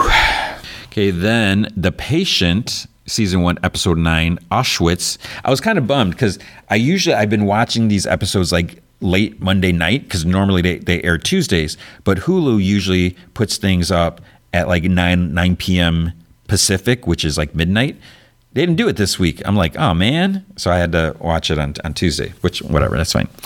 So it starts off, we see Alan is walking outside a prison camp and he goes inside. He goes up to some guy named Viktor and he like tells him to wake up because he's having a nightmare. Then he's like, Didn't you read my book? It said not to wake a person up. Then Alan kind of wakes with the start. Uh, he grabs like that near empty toothpaste container on, on the side and he goes back to like sharpening it on like the edge of the bed.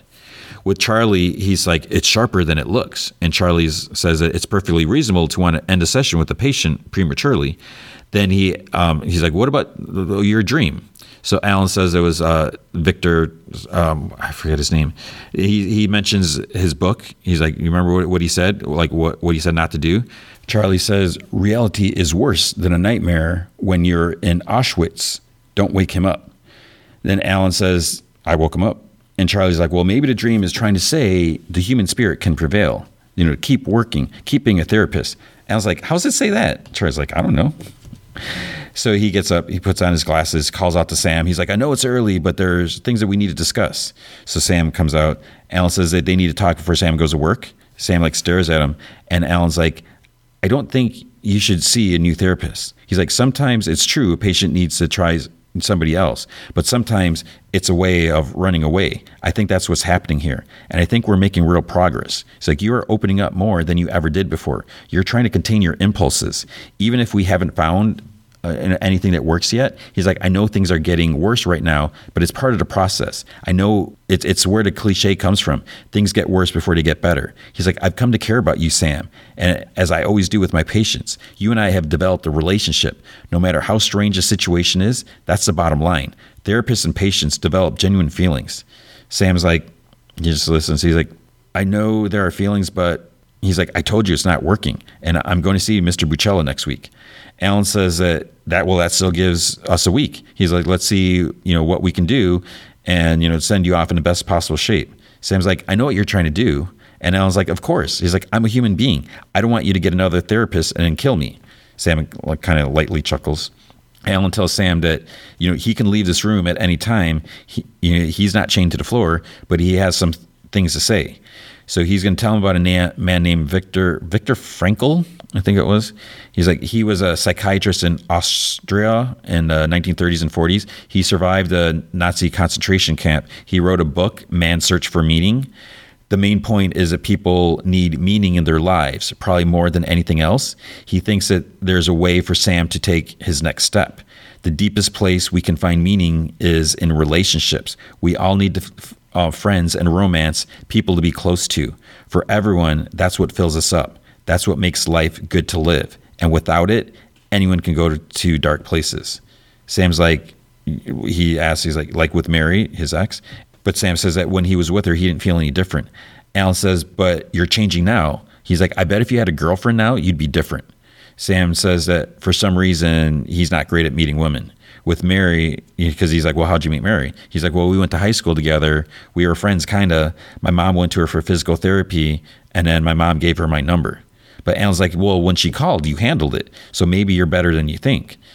Alan's, you know, he's like, what attracted you to Mary? And Sam's like, he's like, he doesn't know what to say or how to answer. He's like, can we not talk about Mary, please? He's like, why? So Sam sits. He's like, she didn't want the marriage to end, but you know, she didn't know if I loved her, loved her, loved her. And he's saying like, you know, sometimes she didn't understand what he meant. You know, she complained all the time, and she wasn't. I don't know.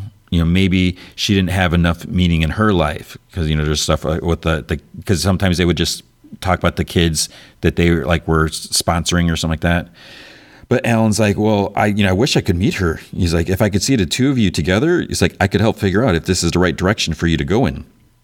And Alan's like, mm, this, will sound strange, but is there a way that I can meet her? He's uh, he's like, I mean, not in person, but and Sam's like on the phone. And I was like, maybe, or you know, maybe you could have her over for lunch or dinner upstairs, and you could leave the door open and just talk loudly. Sam's like, that's a terrible idea. Then Alan says, well, you know, his daughter had a nanny cam and could see and hear everything. He's like, maybe you can get one of those, and I could just watch and you know hear you interacting. Then he could give him his professional opinion. And Sam's like, that feels like it would be not honest. And Alan agrees. He's like, you know, it's not normally good to spy on another person, but these are extraordinary circumstances. So then he's like, Mom, can you come down here? So, so he says that he's inviting Mary over for brunch. And she's like, What? You want Mary to come over? And Alan says that he was telling Sam that he needs to develop more relationships, to expand the meaning of his life. He explains his thinking, and then Sam's phone chimes. She's coming tomorrow at 10. And mom's like, Well, I always liked Mary. So later, Alan's working on sharpening the tube. Then Charlie says that he's like, You already got Elias killed. He's like, you know, it wasn't totally your fault, but Charlie says that he's like, you're, he's going to get the girl killed. He's like, you're planning a Hail Mary with Mary. So Sam sets up the nanny cam and they like, you know, to test it out. Alan's like, what are you serving? And Sam says, Indian, you know, Indian food from this one restaurant. And Alan's like, does she like Indian? And he's like, no, not that much. Alan's like, mm, I would encourage you to think about what she might like to eat. He's like, you're the host and you want her to have a good time, right? He's like, yeah, yeah, that's a good idea. It's like, really? then he's like, well, what do I say to her? And I was like, what did you, you know, you used to talk, right? He's like, just, do you want, you want to try some role play? You know, try to have a conversation. Then he's like, how, you know, try saying, how have you been? And he's like, how, you, how, you know, how have you been? What, you know, then he says like three times. And then, you know, then he's like, I was like, how are you? He's like, pretty good, pretty good. I've been pretty good, pretty good. Then he's like, can I be Mary? So they try. Then he, you know, he's like, I don't want to do this. He gets up and then he's like, if he and Mary had a baby, he's like, would it be like like him? And Alan's like, no one knows how their kids are going to turn out. So later he's sitting in bed. He has a tube. He sits for a while. Then he, he tries doing like some push-ups. He only does like one or so. He's probably like so weak because he hasn't been doing it all. He's, he's chained, not just sitting in bed all the time. Next day, Sam serves her a salad from this one restaurant, and you know that she's like, "Oh, I love it." She's like, "You don't have to, you know, get me something special because they're still having Indian food." then he replies, "Well, you get gas when you eat Indian food." And she just kind of like awkward looks at the mom, you know, just just like silence. Alan's watching her downstairs. He has a, the tube under his leg. Then Mary's like, "Oh, the salad's great." You know, after a while, then Sam says starts the joke about the the Jew sentenced to death with like the the English whatever the French to weather whatever. He's totally butchering it. Like he's like missing so and and I don't even think they could have any idea what he's saying. They don't react when he gets to the end. So then he gets up. He's like, I'll be right back. He goes downstairs, and you can hear as soon as he's gone, mom and Mary are talking, like, no problem. He's like, it's going bad. He's like, I don't know what to say. And I was like, ask her a question. You know, how's it going at work? You know, whatever. And he kind of grabs a tube out in his hand. Mom and Mary are still talking. And Charlie's like, You're going to get that girl killed. Alan stares at him. And then Sam's like, I should get back up. Then he noticed he's like, you you don't like lox and bagels? And Alan's like, I'd, I'd rather have Indian. And Sam's like, okay. He's like, I might meet, need more advice. Then Alan puts uh, the two back under his leg. So Sam goes back, sits down, you know, as they're, and they're talking, whatever. Then he's like, you know, how you how have you been doing at work lately? And she's like, good. He's like, you remember just what what's her name? This one girl. It's like she left and they haven't replaced her yet. So I was like, I'm doing all all her work too. And he's like, Are they going to replace her? She's like, They haven't even listed a position yet. He's like, So you're you're just to have to do her work? He's like, That's not fair. You know, and she's like, Well, you know, what's fair? Then she says, uh, He's like, Oh, you won't believe this, but I kind of missed a La-Z-Boy. They they kind of laugh. And he's like, "Oh, it's very comfortable." He's like, I, "I could bring it back," and she's like, "No, no, that's okay." She's like, "I have other good chairs and a couch." The mom's like, "That chair was his father's." A little silent. Then Sam's like, "My father beat me up a lot when I was a kid. That's why I went into therapy. And Mary's just like, oh. Then um, then she's like, my parents got a new cat. and then uh, mom gets up And Mary's like, "Oh, I, I can help you with that. You know, I, I should probably get get going." And Alan's like thinking in the room. He's he's in a room with Charlie, and he's like stands up. He yells out to Mary. He's like, "I'm Sam's prisoner. I'm down here. Call the police." But he doesn't actually say that. So you hear Sam. He offers to walk Mary to her car. Alan just gets up, put the, the tube back on a nightstand. And he sits back down in a chair. So Sam walks in through the basement patio door. He says Mary left. Uh, she said that she thinks it's good for exes to have friendly relationships, and she think that she thinks that they should do this once a year. And Alan's like, "What are you thinking?" And he's like, "Mary's not going to get back together with me. How does that make you feel? Bad, sad." Alan just like nods, and Sam's like, "That was a mistake. Her coming here." She's like, "Why did you have me do that?" Alan's like, "No, that's wrong. That was a mistake. This was very important for you. To find meaningful relationships, it means taking risks and getting hurt, then taking another risk and getting hurt again until you find relationships that work. And that is exactly what life requires. He's like, I don't feel good. Yes, that's part of it. That pain is telling you something. You've been following it in the wrong direction. But now that you're getting to know yourself better, it will tell you where you need to go. I promise. It doesn't matter. I'm going to see Mr. Bucella next week. And what are you going to tell him? I'll tell him the same stuff I told you, but hopefully it works with him. And he's like, You know, in therapy, Sam, you can't push people. You have to let them come to their own insights in their own time. That being said, I would suggest and encourage you to talk to Mr. Bucella specifically about what your father did to you. I told you all about my father. It was the first thing I told you. That is true, but you had trouble giving me details. It was hard for you to tell me a really full story. And for you to go forward with Mr. Bucella or anyone, I think it's very important that you try to access those memories and those deeper feelings about him. I don't have any trouble accessing my memories or my feelings. I remember everything. You you you think that I don't remember? I think about it all the time. I think about every time he hit me, every time he looked at me, the way he looked at me, the way he hated me. What, what the f-? And then he's like this this Sam what's happening right now, how you're feeling, when you get so angry that you hurt someone, that's a version of what's happening in this exact moment. And at the root of it is your father, as we've discussed. It's not the people you hurt that you're mad at, it's him. So you you think that I kill people because of him? Almost instead of him. And Sam's like, "Oh, I get it." Sam goes into his room, gets his laptop. He says there's this guy named Edmund Kemper he's like the one guy who he feels is like the only one that, that knows or whatever. He's like, just watch this. He says it was springtime, it was April, and for two months he hadn't killed. And he, you know, he's said it's not going to happen to any more girls. It's got to stay between him and his mother. That was one week before he murdered his mother. So he said that she she's got to die, or girls like that are going to die, and that's when he decided he's going to murder his mother. So this other dude, officer, someone or like, or said that like in this case, he probably publicly said he he said publicly it was his mother that he was killing all along, and when he killed his mother, that was the end. So the dude says that once she was dead, there was almost a cathartic process at that point. And Sam's like, he chopped off her head and, and he fudged her skull.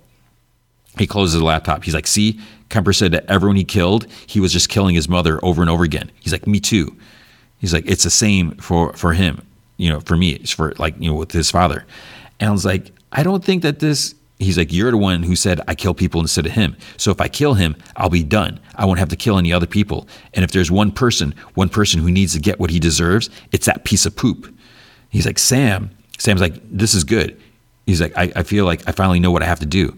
And i was like we should keep talking. I'm going to kill my father. I'm going to cut his head off and fudge his skull. And then he opens the door. Then he's like i'm just kidding. I'm not going to fudge his skull.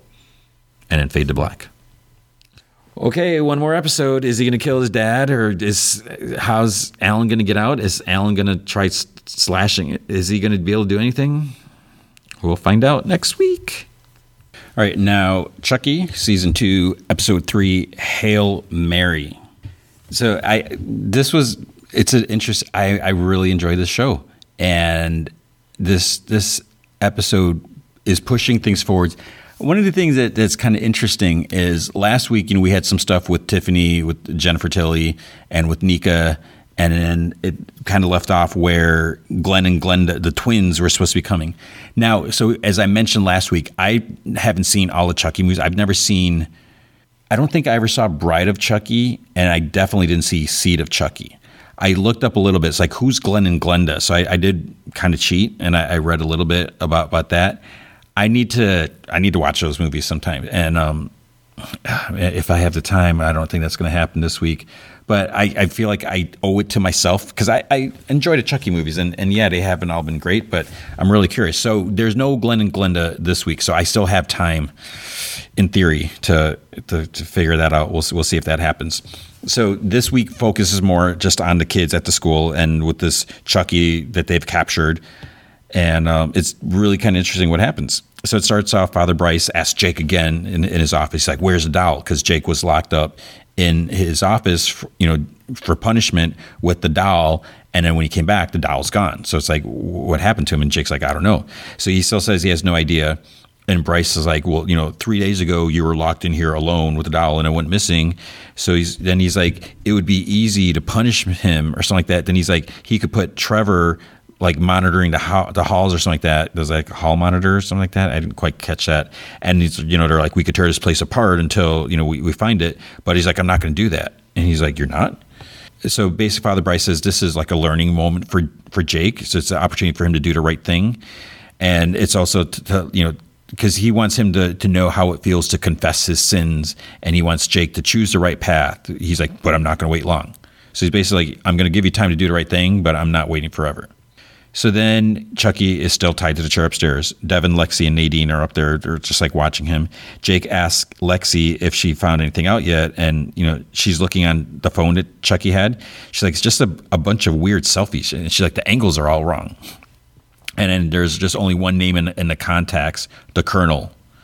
So they're not sure what to do. He hasn't talked in days. And um, then Lexi kind of turns around. She's starting to get the shakes from, I guess she's not taking the pills all the time because you know, she only has so many.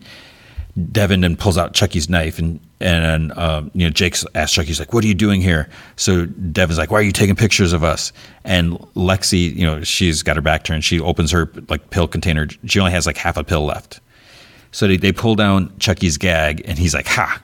Because basically they have no choice. So Devin starts uh, pushing a knife into like Chucky's finger, like under where his nail would be or something like that. It's bleeding a bit, and then he starts laughing. And Jake's like, the sick fudge is enjoying it. And Devin's like, we should just kill him before he kills us. Jake's like, we need to find out what he knows. And uh, Jake grabs Chucky's hair. He puts a knife like right in front of his eye. He's like, last chance. He's like, how many of you are there? And Chucky's like, you know, if you're going to pull my hair, at least tell me I'm pretty. So he's not helping in their uh, re- religious history class with that, I think her name's Sister Catherine. Uh, she's talking about Dalí's depiction of Jesus because there's a picture of him like crucified, but it's like from above. It's supposed to be the perspective of God Himself or something like that.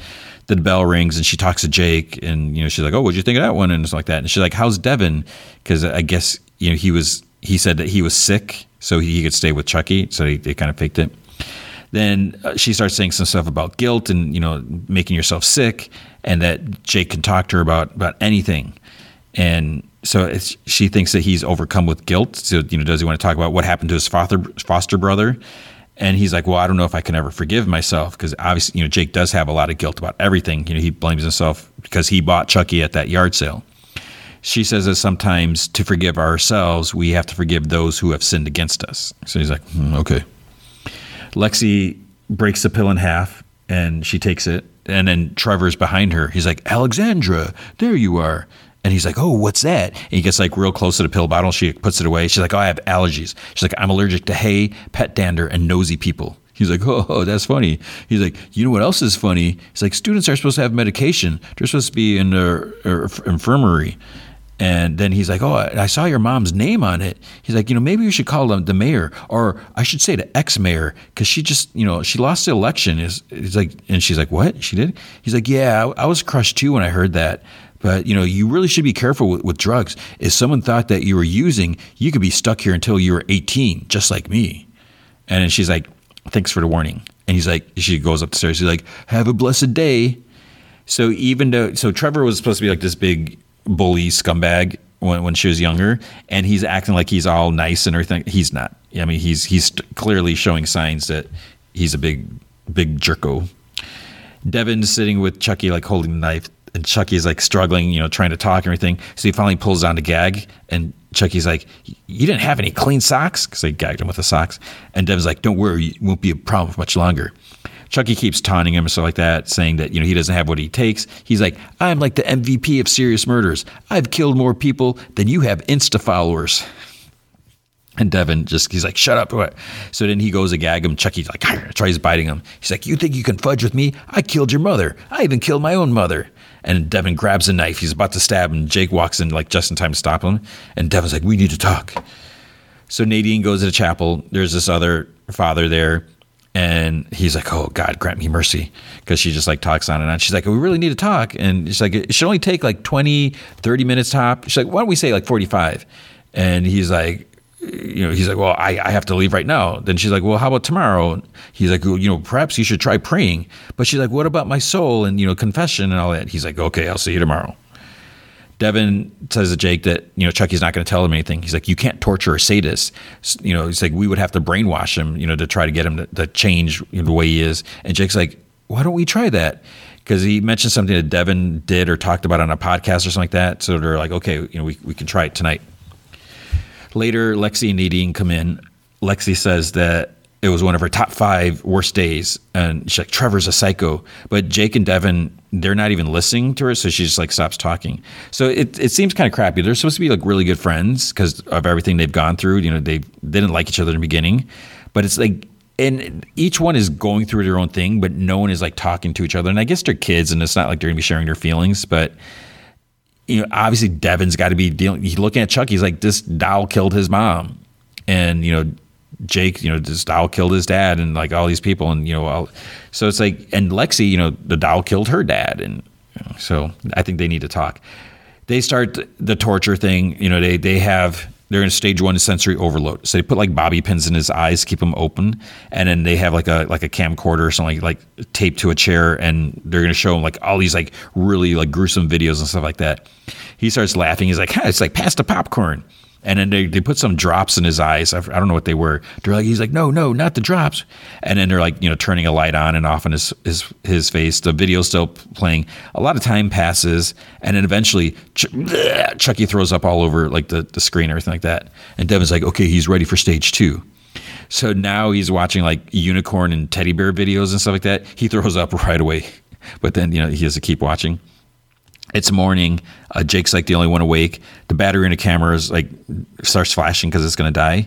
So Jake removes the bobby pins from Chucky's eyes, and then he's like, "Hey," he's like, "I like to be hugged. Hi, I, I, I'm Chucky. Wanna wanna play?" So he's like, it's his voice is a lot friendlier. Then he's like, "Hi, who are you guys?" And Jake's like, "Why are you at the school?" I don't know. And he's like, "How many Chuckies are there?" I I don't know. Lexi says, "He's like." We didn't brainwash him. We brain bleached him. Jake thinks that he just needs more time since it was a lot. Devin's like, no, he's he's playing us. And then Chucky like leaps at their feet and they like freak out and he ties Jake Foots. He's like, there, that's better. They're like, who untied you? Chucky's like, well, the ropes came loose during My Little Pony, but I didn't want to bother anyone. And then he's like, I'm hungry. So Nadine sweetly says, it's like, oh, it's probably from all the throw up and everything. And Devin's like, that's it. He's like, I'm done. So he just like leaves the room. Jake goes after him. Then Lexi's like, I, I can't stay. Nadine's like, well, I can. She's like, I, am a really good babysitter. Jake's like, uh, I don't know. She's like, I also took four years of Krav Maga, and and I have this pitching knife, you know, Chucky's knife. Jake's like, who are you? So Jake tries talking to Devin. Devin's like, you know, we're only safe if he's chopped up and burned, you know, chopped in little pieces and burnt. Jake's like, well, maybe we've changed him. You know, he's like, I need this and he talks about the guilt that he's feeling. You know, everyone that's died is all his fault. So he really wants to forgive himself, but he has to forgive Chucky first. Devin's like, it's a mistake, and then Jake asks Devin to promise not to do anything to Chucky. So he's like, all right, I promise. They hug and then they kiss, and Father Bryce sees them. So it's like, uh oh, how's he going to react to this? Lexi goes to the infirmary. She like walks in and then she sees like this little medicine cabinet thing. So she walks right there, but like kind of like behind a door, like making some beds up is Sister Ruth. So she doesn't see her. She tries like the, the medicine cabinet's like locked. And then Sister Ruth's like, Can I help you? And she's like, Oh, she's like, I have a headache. I was wondering, you know, if I could get some aspirin or something like that. So, and then, you know, she's like, "Oh, I suppose we could." And Lexi's kind of like breathing heavy from from all the drugs and just seeing they're so close and all that. So then in the hall, she sees Trevor, and he's like, "Oh, she's like, I'm worried about you. You know, after all our talk, you know, yesterday, and now you're scoping out the infirmary." And she's like, "What do you want?" He's like, "I want to help you." He's like, "I've learned so much in here thanks to you and your mom." You know, he talks about putting faith in higher power, and he's like, "I'm the higher power." Then she's like, I'm sorry for my part in sending you here. She's like, I've been a bully too. So she mentions like the insecurity and the fear and how you take it out on everyone else. She's like, but I'm not like that anymore. And, you know, you don't have to be anymore t- either. So he's like, scoffs. Then he's like, oh, who's preaching now? And he's like, if you think it's bad now, wait until you mess up. And his sister walks out of his room down the hall, and Lexi loudly, like, she's like, no, Trevor, I don't know where you can get condoms. And she's like, Trevor, whatever, you know, she says, and she like runs up to him. And she's like, see you later. So then another delivery truck pulls up. He, the driver comes out with another like big doll shaped package. Bryce is still out in the hall. Devin walks out of a room and he, he calls to him. He's like, "Oh, I thought you were sick." He's like, "You know, you should be out of bed." And Devin's like, "Oh, I, you know, I think it was just something I ate." He's like, "You know, maybe I will go back to bed." And Bryce is like, "Or maybe the feeling is biological, or maybe it's more philosophical." He talks about guilt manifesting. So he's like, well, "Come with me to the chapel." And he's like, "And fix your tie and tuck in your shirt." So Nadine talks on and on to Chucky about her life. You know, she's an only child. She has this cat and everything. And Chucky's like, "Wow, Mr. Pasta sounds genuinely cool." Jake brings Chucky an apple, and Nadine thinks it's cute watching him eat. Lexi's like, you know, just calm down, it's Chucky. He takes another bite. He's like, mmm, this is tasty. And Lexi's like, yeah, that was cute. So Jake has to go to class. Nadine has class too, and, and Lexi doesn't want to stay. But Jake's like, come on, you know, you have to do this. You know, we're, we're a team here. So she's like, okay, fine. But she's just like really creeped out by Chucky. And plus, she's got, you know, she's dealing with all this drugs. She's just so unfocused. So Jake was walking to class. He sees Devin in the chapel, like polishing some like the brass things or whatever. So he's like, Father Bryce gave me a hard time until Chucky's return. And Jake's like, that's BS. That's not fair. He's, he's like, I'm going to fix this. And Devin's like, he, he says that, you know, Jake's not the only one suffering or whatever. Because, you know, he's dealing with stuff too. Chucky's humming. And then he asks Lexi, Lexi, he's like, where do dolls come from? And she's like, that, that's a good question. What's your favorite class? And she's like, napping. How did you get your hair so shiny? And she's like, It's conditioner. Do you have a cat? Absolutely not. Do you have a boyfriend? And that kind of catches Lexi off guard. And she's like, I had a boyfriend once. Was he nice? What was his name? She's like, Junior. He was the sweetest. Not really. Chucky says that he's like, Oh, I like that name. And he's just like, Junior, Junior, Junior, Junior, Junior. Just like repeating it. Then she just gets up. And Chucky's like, Where are you going? And she like walks out of the room. So Nadine now is in confessional. She's talking about her roommate. You know, Lexi's awesome, but she thinks she's addicted to drugs. She's like, actually, I know it. She's like, you know, my mom was addicted, and, and you know, Lexi's showing all the signs. You know, she's so cool. She's like, have you seen her hair? It's so shiny. Then she mentions a doll. It's like Chucky. He's alive. The father is just like kind of rolling his eyes, not really listening. He's like drinking from a flask. And then, uh, you know, when she starts talking about Chucky, Chucky pops up behind him, the father, with like a rosary beads, and he starts choking him. He's like chokes him so much and then a bead snap and it's like a fallout. And Nadine's like, Are you okay? And Chucky's like, Yes, my child. And then she's like, Okay, well, you know, what should my atonement or whatever be? He's like, How about 400 Hail Marys? So then Lexi, she can barely breathe. And, you know, she's sitting in, in a bathroom stall, like she's holding the pill container. And, uh, Nadine walks through the halls and she's like saying, you know, her Hail Marys. Devin's still polishing. Lexi opens a pill bottle. So she's got that one left left in there. But she's like, you know, trying to open it, but she's just like so shaky and everything like that. So of course, the pill falls out. There's a little drain right, right by it, you know, in their stall, and the pill goes down there. And she's like, no. Nadine goes into the room where Chucky was, but he's not there. Lexi's not there. She, she doesn't know what's going on then sister Catherine is talking to Bryson like it's staff, you know, faculty room or whatever. So she's she thinks that punishing an innocent kid is sending the wrong message, and he's like like oh. It, you know, he asked if she knew about Jake and, and Devin, and she's like, "You know what I mean?" And she's like, "Do I?" And then Jake comes in. He's like, "You can't do this." He's like, "Devin hasn't done anything wrong," and he's just like, "Oh, whatever." He's like, "Maybe you should talk to you know Sister Catherine." And, but what is something? I don't forget what he said. So then Nadine goes in the bathroom. She's looking for Lexi. She's like, if you want to talk or not talk about it, she's like, I'm here. Lexi's kind of like sobbing lightly, and she comes out of the stall. She says that this is just a bad day. You know, it's a, a lot of bad days. You know, she's doing her best to keep it together because that's what's expected of her. You know, cool, chill, funny, exceptionally good looking, and well dressed Lexi. But inside, she's drowning. And she's like, I hate when Jake and Devin fight. She's like, I hate that my mom can't be normal. She's like, and I hate Trevor and his dumbass face. And I hate this that fudging doll. Nadine's like, well, I'm sorry about today. She's like, I wish you know all days could be great. It sucks that they can't. It's it's. Just, I know it's you know it's not realistic to think otherwise. She's like, I know I can't fix anything, but you know I I can be your friend, and you know good friends can get through anything. And Lexi like nods. She's and she's like, yeah. She's like, now you're stuck with me. And then Nadine's like, "Do you want to get out of here?" She's like, "I have a stash of Oreos, and no one can be sad eating Oreos." Alexia's like, "Yeah." She's like, "But you know, can we stay in here a bit longer?" She's like, "I don't want to, you know, face the world just yet." So and they just like hold hands. So it was, it was a sweet moment. In Bryce's office, he sees the Chucky doll. It's like sitting on his desk. He's like, "Oh, they brought back." So he closes the door, you know, locks it. He goes to the chapel. Good job, Mister Evans. And Devin's like, "Oh yeah, sure." And Bryce is like, "You're free to go." And he's like, I hope you learned a valuable lesson today. And Devin's like, What do you mean? And Bryce is like, Jake returned the doll. So Trevor knocks on Nadine and Lexi's door. He walks in when no one answers. He starts like looking around. He opens a desk drawer. He puts some drugs in there. I guess he he's going to frame Lexi. And then the door opens and you just see a shadow and like Chucky cackles. And he's like, uh, and then somehow they don't really show it, but Chucky apparently runs, jumps, punches him in the face, sends him flying. It's like, wait, what? Chucky, how can he like punch him out? And there's like blood from his nose. And then, you know, uh, Trevor gets up, and then he Chuck, he punches a hole in Trevor's chest. So it's like, how is Chucky so friggin' strong suddenly? We'll, we'll find out. Lexi and Nadine, they go into the room. They see Trevor's body, and they're in shock. So, and then Jake and Devin walk in, and Devin's like, he asked Jake's like, "Where's Chucky?" He's like, "Did you give him to Father Bryce?" And Jake's like, "No." He's like, "I left him with Lexi." And then Devin yells at Lexi, "You took your eyes off a killer doll." It's like, dude, she's dealing with some things just like you're dealing with stuff. She's like, "I locked the door so he couldn't get out." Nadine wonders like, "Why was Trevor in here?" Uh, and then you hear inspection. So there's a, a sister, it might be Sister Ruth, you know, just doing, looking at, at all the rooms. So they, they take Trevor's body. Luckily, it's just like on a rug or whatever. So they kind of drag him into the closet.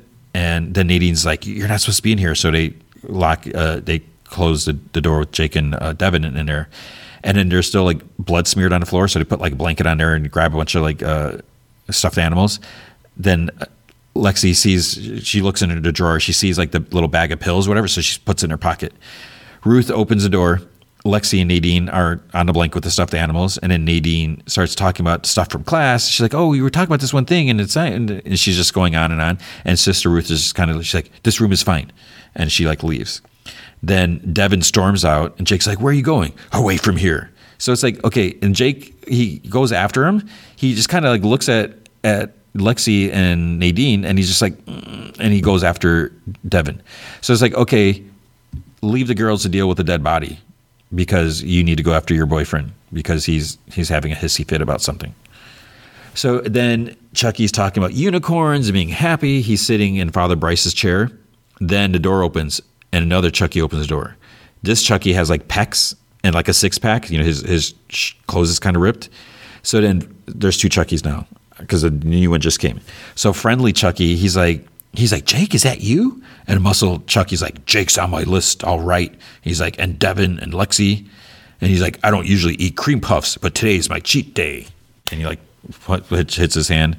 So I guess he's gonna kill friendly Chucky. So we got just like muscle Chucky and friendly Chucky. And friendly Chucky's so nice. I don't know if he's gonna survive. And that's the end of the episode. So it, it was a, a good episode. And I yeah, I'm not sure what they're doing with this Glenn and Glenda and Tiffany stuff, but we'll I guess we'll find out next week. All right, then Stargirl, season three, episode seven, Frenemies, chapter seven, Infinity Inc., part one. So I was like, oh, Infinity Inc., interesting. It starts off Milwaukee, Wisconsin, the Ordway Home for Children. So six months ago, we see like we, we saw this last season. So Jenny leaves the the home. She's handed the tin with that has a ring in there or whatever. She's given advice not to try to be so perfect because it's not necessary for getting people to like you. Plus, it's a little annoying. And then this lady closes the door. Jenny sits, opens up the the tin. There's a toy car inside. It says Todd written on the bottom. Then it cuts to Civic City. That same moment. So we see Todd's there with someone named Danny. They go, they like kind of broke into this restaurant, and I guess Danny's going to make them dinner because uh, he's like, oh, it's just one night where we're not living like street rats. He's like, and it's your birthday, and I know how you get on your birthday.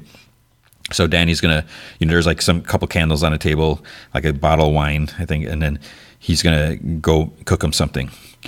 So then there's a birthday card sitting on a table with his name on it, and then there's like a ticket to go to Milwaukee, so probably like for the bus or something like that. And he wrote a note. He's like, like, oh, happy birthday, you know, to you and your sister. He's like, you know, I know we're gonna find her. He's like, I love you, or something like that. So then it cuts back to Jenny. She finds Dad's ring, Alan Scott's ring in the tin, and uh, at the re- so this is happening at the same time. The, the candles go out where Todd's sitting at. Jenny's eyes go green, so do Todd's. The ring lights up, starts like floating around, and then goes onto her hand. Todd falls on the floor, and his eyes are glowing. And then we get a flashback to them as kids. You know, they're like holding hands or getting pulled apart because they're getting separated to go to their separate ways or whatever. And then a bunch of black smoke tendrils fly out of Todd. Then, you know, there's like all this crashing noise. Sirens are somehow someone heard. I don't know why the police how they heard about this. So sirens and police are, lights are outside. Then Danny or Todd tells Danny to go. He's like, "Don't worry, just just go." Police enter. They find Todd, and so Todd just looks up. He's like sweaty from you know just dealing with all it, and he's like, "Table for two? because being a Joker whatever. And then they're like, "That's him." And then they're like, "Are you Todd Rice?" He's like, "How do you know my name?" So cop, the cop car pulls up to this big house so it's uh, the lady from the Helix Institute that we saw last season. She was like working for Mr. Bones, the guy with the skeleton head. Then she tells uh, the police officers that her payment will be coming, whatever. And she's like, "Oh, it's such a pleasure to meet you, Mr. Rice," or something, you know, to Todd. She says that she's Nurse Love. She's like, "Oh, you're safe here." She's like, and then once they're inside, she's like, "Oh, would you like some food?" She's like, "Are you hungry?" And she's like, "Oh, and happy birthday!" And he's like, "How do you know it's my birthday?" She's like, "Well, you're 18 now." And she's like, "Helix is a, a place for people like you, you know, troubled youth, special youth. He's like, you know, your your father was a man named Alan Scott, and he's like, yeah. And she, she's like, well, what else do you know? You know, because she's like, while he lived, he was a wielder of great power. He was a Green Lantern, and then Mister Bones pops out, which oh, I think would freak anyone out. but then he's like, this is a place for hope. He's like, he's like, I understand what it's like to be different, but different can be good. So it's like, really. And then it cuts to Blue Valley, Nebraska today at Pat and Barb's. They're all sitting at the dinner table. They're acting like everything's normal because they know about the cameras. So they're having dinner. And Pat's like, Michael, would you like some chicken? And he's like, please, father. and Barb has like a big smile. Sylvester's like talking to him on the comms. He's like, oh, you're laying it on kind of sick, thick. Because he's like, would you like a, a, breast or would you like a wing? Or something, and all this stuff like that. And then uh, Courtney asked mom, she, she's like, how was work? And she's like, it was fine. How was school? Uh, she's like, boring as usual. And then Sylvester's like, see, Courtney and Barbara natural. So Sylvester's like, Beth needs 10 more minutes. Just, just you know, just act natural. And Pat asks Mike, Mike, would you like to say grace? He's like, what? And he's like, never mind, I'll do it. So then Zeke, Rick, Jakeem, they're at the garage. They're playing uh, Trouble, you know, the, the little put the pieces in the puzzle before the timer goes up. They have other games. They're drinking lemonade. Yolanda's at the diner. Her mom calls. Oh, you're because she she called Maria. Maria's like, oh, you, you have a a call. A call. It's something important. Then her mom's like, oh, you're actually there this time. And Yolanda's like, of course I am. And mom's like, I called Maria and told her not to schedule you for so many late shifts. And Maria said this was the first late shift you've had all month. What have you been doing at night, Yolanda? Who have you been with? It's like, oh my God, so Beth is she's trying to break through the Blue Valley power firewall because she's going to shut down all the power so that they can locate and destroy all the cameras. So I guess they don't want to do it while the cameras are on. I don't see what it matters, but I guess to tip off any, you know, tip their hands or something like that. So mom, she tells Yolanda, she's like, "You're going straight to father tomorrow. You know, going straight to church." She's like, "I don't, but I want to know the truth right now." And then she looks at her text that Operation Blackout Bomb, that's what Beth called it or something like that, is, is about to happen. And she's like, Yolanda's like, it's just a misunderstanding. She's like, I'll explain it all when I get home. So three, two, one, Beth turns off the power, goes out all over the city. Pat, Barbara, Courtney, and Mike, they all have flashlights. They pop up. So Beth doesn't know how long the power will, be out, so they need to get moving. Uh, the guy watching them on the screens, he gets mad, slams his fist down, wrecks his puzzle. It's like, well, that's what you get. Now you got to start all over. Uh, Beth and Rick are in costumes. Uh, they're at school at the cafeteria. You know, they, they take out this camera. There's a there's a camera pointed at their table. So Rick punches, you know, the the wall, and yanks out the little camera. And then she asks Rick, she's like, "You turn over to Hourglass just for that?" He's like, "Oh, I don't need it anymore." And then he's like, "Watch this." There's like a like a cement post, and he's like punches like part of it, and she's like? "He's like, I have the power twenty four seven now." She's like, "And it's fun." Courtney and Pat are talking. So you know, she says it's her fault that they're not getting along. You know, her and the others. She kept camera stuff, you know, from uh, secrets from them. Now Cindy's gone. They don't even need her as a leader anymore. And Pat's like, well, you know, Starman isn't the one who recruited them or shaped them into who they are. And then like some black smoke appears, the shade's there. So they're they're like in the basement. And the shade's like, Courtney Whitmore. is like, You're just the person I need. And she's like, Oh, do you know about the cameras? He's like, If this is about Blue Valley, I no longer care. He's like, I need you. And she's like, Well, I don't have the the staff. And you know, Starman does. He's like, oh, I don't need the staff. And he grabs grabs her and he starts like teleporting out and Pat's like, Boy, and he like jumps in after him. So Yolanda, she goes into her house. So they have like device that like detects the cameras. And Sylvester is like talking to her in the comms, saying that you know, oh, don't worry, you know, you and Courtney will work things out. It'll be fine and stuff like that. And she's like, you know, thanks, you know, whatever. Then her mom comes in. So sneaking in like you sneak out. If your father catches you, and she's they're now they're talking Spanish. She's like, I wasn't sneaking in. And mom's like, what is it? Boys, drugs, worse? She's like, I want to see your phone. And Yolanda's like, no. And she's like, I haven't done anything wrong. And and she's like, that's all I'll say. And she's like, if you love me, you'll trust me. Trust you after everything you've done? Give me your phone right this minute or get out of this house. So basically, her mom is mad at her because she had a boyfriend. She sent him a picture, like a nudie selfie or something like that. And then Cindy, being evil back then, posted it, you know, t- sent it out to everyone. And because everyone found out, so now her mom is mad at her even though she's the victim. And give me the phone or get out of this house. Crazy. So Mike, then he like opens the door to the basement. He's like, Pat, Pat, or or, not Pat. He's like, Dad. He's like, then he's like, Courtney. They're not there. Shade, Courtney, and Pat appear like in this kind of boiler room or place or something like that. Pat's like, "Where did you, you know, drag us to?" He's like, "Oh, I didn't drag you anywhere." He's like, "You know, you you jumped in." He's like, "I'd send you right back if I could." So his powers are kind of coming apart like an old suit. And the only one who can help him is so infuriating and vexing and blah, blah, blah. So, it's Jenny. So Jenny's there. She's like, I said that you should call him first. They just keep like bickering and stuff like that. And Courtney asks Jenny, she's like, what's going on? She's like, I finally found my brother and I, and you know, he needs your help at the Helix Institute, Todd is like strapped to this table and he's like convulsing and everything like that. There's like bright lights over him. So they ask Jenny, where's Todd? And she's like, upstairs. And Courtney's like, uh, where are we? So Jenny's like, we're at the Helix Institute. Courtney's like, but they said that he left. And she's like, well, they lied. So Shade explains for weeks when he was accessing the shadows, he was also accessing emerald light and it hurt.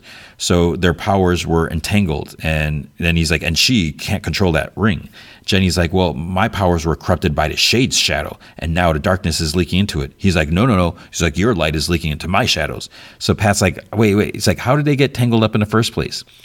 So Jenny says it was it was right before they defeated Eclipso when Beth and her found that black residue in the cafeteria. She thought that the ring destroyed it, but it actually it entered the ring. So it connected the ring to the Shadowland, and Shade said that if they don't separate it, their conditions will get worse. And she says that if she can get control of her ring, then she can save Todd. And Shade says that he's like, well, I don't care about that. you don't care about any of that. He just wants his powers, you know, to be fine and work. but it turns out that saving him might be what it takes because Courtney talks about like when she defeated Eclipso it was because she knew that she had to. It was you know so just like hope and doing the right thing and all this stuff like that. Mr. Bones is talking to I think Nurse Love. He's like, oh, you know, Todd's condition is getting worse. Maybe we have to be more aggressive with the treatment before we lose control. And then the lights shining on him start getting brighter. At the garage, Jakeem made a wish about a camera, like whatever, getting the camera. So a bunch of regular cameras show up and like you know old Polaroids and whatever. Zeke's like, oh, maybe it's a clue, you know, like like a board game. And Zeke's talking about that he learned how to play games and stuff like that. He he played Dungeons and Dragons with his grandmother, and and Jakeem's like, your your grandmother? And he's like, yeah, she was a dungeon master champ in 1987, whatever. So he's saying that you know Jakeem has to want something with every fiber of his being for the wish to come true. So he can't just make a wish; he has to like really want it or whatever. But he doesn't try it out this time.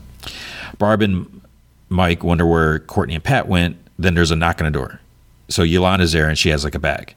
And she's like, I know Courtney and I aren't really speaking, but she's like, I don't have anywhere else to go. And she's like fighting the tears. So Barb pulls her into a hug. So it's another sweet moment. At the school, they go into the math room. Rick flings a desk across the room. And Beth's like, Can you stop doing that? He's like, What? I needed a flex. Plus, that felt really good. So then he's like, Where's the last camera? So Beth looks with her, her goggles. She sees this on the wall. So he's about to smash the wall when the power comes back on. So they're like, Uh oh. Then Rick turns to the camera. Whoever you are, we're coming from you. Punches it because he's cool. At Helix, Shade, Courtney, uh, Jenny, and, and, Pat walk upstairs. Shade starts to feel something. He's like, uh, "Your brother's down there." He's like, "I'm not sure how I know, but he can like feel him somehow." They get to like a security lock door.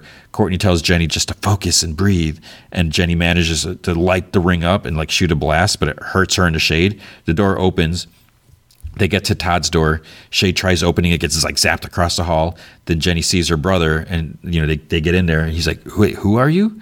And she's like, "I'm your sister, Jenny." And then Courtney's like, "Let's get him out of there." And he's like, "Like no, no." He's like, "You can't. If you take me out of this room, I'll destroy the world." Jenny's like, "Well, I'm not leaving you here." So she grabs his arm, and then the flashback again when they're separated. Their eyes both go green. Green electricity blasts, you know, sends everyone flying back in, in the room.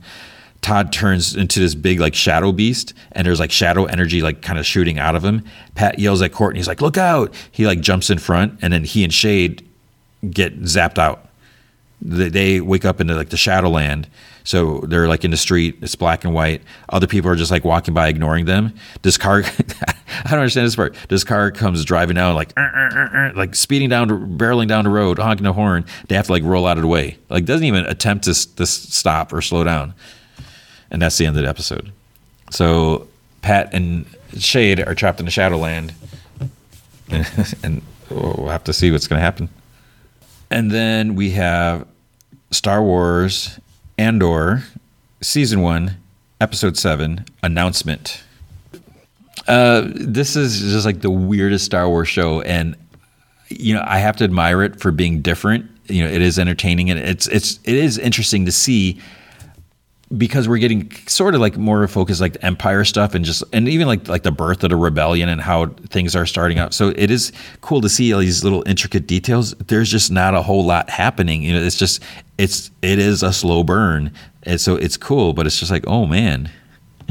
These and these episodes feel so long but not necessarily like in a, in a like oh this is long and boring but it's just it's so so such a bizarre feeling because it's not star wars but like i said that's good. It's not just the same thing over and over again so it starts off Karn. He's just like staring out his window again, moping in his room. His mom calls him because I guess he, he needs to eat his cereal or whatever he's eating. And she questions his choice of clothes because he's he's going to see the bureau of standards for an, an interview. So he's like, it's it's a brown suit. And you know, he, he then he comments that maybe she'd like to come along on the interview. And she's like, well, you know, Uncle Harlo's influence is not a thing to be trifled with because he arranged for this interview. He's like, it's just a brown suit. And then she comments on the, on the collar. She's like, it's high. He's like, you've had it raised. He's like, I had it tailored. And she's like, everything says something. Then he's like, okay, well, what is it that you hear my collar saying? And she's like, look at me. I don't believe in myself. I'm desperate for approval, which is all true. And then his attention is pulled to the news. There's this announcement of a terrorist attack at, at the Imperial Armory on Aldhani. So multiple fatalities. And he's like, what happened? So that Partagaz dude, he's talking to like all the whatever imperial people. Says the criminals think that they've taken the empire by surprise but they know better. The real surprise will be when they discover how ready and eager they are to respond. The only question they need to answer is how tight to close their fist. This is why they prepare so much recruit carefully and demand so much so he's like, the following measures will be adopted empire wide as of today. A tribute tax equal to five times the amount stolen from Aldhani will be levied on any sector harboring partisan activities. We will make it clear that no one steals from the empire. The use of any local custom, festival, or tradition as cover for rebel activity will trigger permanent revocation of imperial tolerance. So then this, then he's like, I spoke with Emperor Palpatine last night, and he assured me that the ISB will be taking the lead going forward. It's like, okay, did you really talk to Palpatine? I, I don't think so. He's like, no one in the room should have trouble accessing Army or Navy resources in the future. The Emperor will have an emergency session on the Senate to propose legislation package of bills and amendments that will free our hands in all matters of surveillance, search, and seizure. It's like we'll be invoking the public order resentencing directive later today. All the fines and levies are to be paid in full. And Dedra's just she's just sitting there listening. So it's like, okay, what what is what's going on in her mind? So she goes into like her little quarters, whatever. Her aide, um, Hirt is his name, and he's like, he, he says like, "You're you're not pleased," and she's like, "They're playing, or we're, we're playing straight into their hands. This is exactly what the rebels want." She says they're treating what happened like a robbery. You know, she would call it an announcement. So Luthen's listening on a radio. 134 Aldhani residents have been taken into custody. They're under suspicion of, of abetting the terrorists. Oh, and then uh, so Mon Mothma's there, and quietly she's like, "Did you do this?"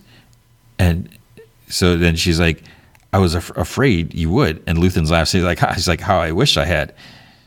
So they they act like they're looking at like some piece of art because you know her driver's outside, and you know she's says that you know she doesn't believe him, and he says that she'll have to try harder, and and she's like, "Don't you dare talk to me like that." He says that revolutions are expensive, you know, and she says she's doing everything that she can, and with a smile, you know, because again the driver is, is outside. Then Luthen's Luthen says that her everything is bringing in a savior to access her family funds. Then she whispers like, "It was you, wasn't it?" He says that he explained to her the risk of new faces, but she seemed to know better. Then she asks if he realizes what he's done, and he says that he thought she was there to tell him about the meeting, and she's like, "That's tonight, and they may reschedule." So he asks what were his words when they started, and he's like, "Turning back will be impossible." So he says that she knew where this was going. She's always known. So and he holds up this artifact like he's showing it to her. He asks if anyone's ever made a weapon that wasn't used. He's like, the network's been built. It's up. It grows or dies. He's like, they've waited long enough. And she's like, Palpatine won't hesitate now. And he's like, exactly. He's like, they need it. They need the fear, need them to overreact. The Empire has been choking them so slowly, they're starting not to notice. The time has come to force their hand. And she says that people will suffer. He's like, that's the plan. You're not angry with me. You, I'm just like, I'm just saying what you already know. There will be no rules going forward. If you're not willing to risk your conscience, then surrender and be done with it. Then he says that they need every credit that they can get their hands on. So he's like, let him know, you know, how to, how the meeting goes. So then she smiles and says, I'm afraid I won't be taking either of these pieces this morning. So he laughs and he's like, Oh, I'll have some new things coming in very soon. And then so she goes out to her car and Kleya comes out from the back and she's like, I hope she's worth it. And he's like, We'll soon find out. It's like they can't hide forever. Karn meets with the dude at the Bureau of Standards and the dude's like, Well, people don't believe it to be true, but there are no small jobs at the Bureau of Standards. And he says that he spoke with his uncle. Some sectors might naturally appear more exciting on the outside. Then he asks about Morlana One because he's looking at like his his resume or something like that. And Karn's like, yes, there was a rebel murderer running free because of corruption and laxity in the corporate authority. He's like, I was punished for trying to uphold the law, that just to do my job, you know, maintain public safety. Two men are dead, coworkers. So he believes they have laws for a reason. He fully intends to clear his name and have his record expunged. So the dude's like, well, why don't we start that process now? He looks at his file. He's like, it might be best to edit this first. He's like, they just happen to have an immediate opening in the, the fuel purity. So then we see a woman with a red hood, like walking past others, and like stormtroopers, whatever, and she sees a symbol on the floor. She turns on this hallway. So it's uh, Kayla. At first, I'm like, wait, who is this? Because her hair is like was like down, is different. So at first, I didn't recognize her.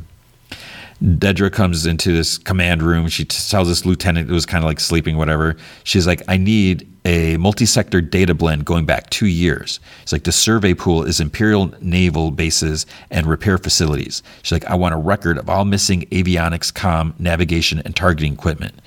And he's like, uh, for which star system? And she's like, all star systems. And then she's like, is that a problem? She's like, I'll need this report kept confidential and a copy sent exclusively to my office. Then we see Cinta. She uncovers like this old like air scooter or something like that, and she like looks up, sees like a star destroyer flying overhead, and then because a blockade had been set uh, at Aldhani, so it's like how is she gonna get out of there?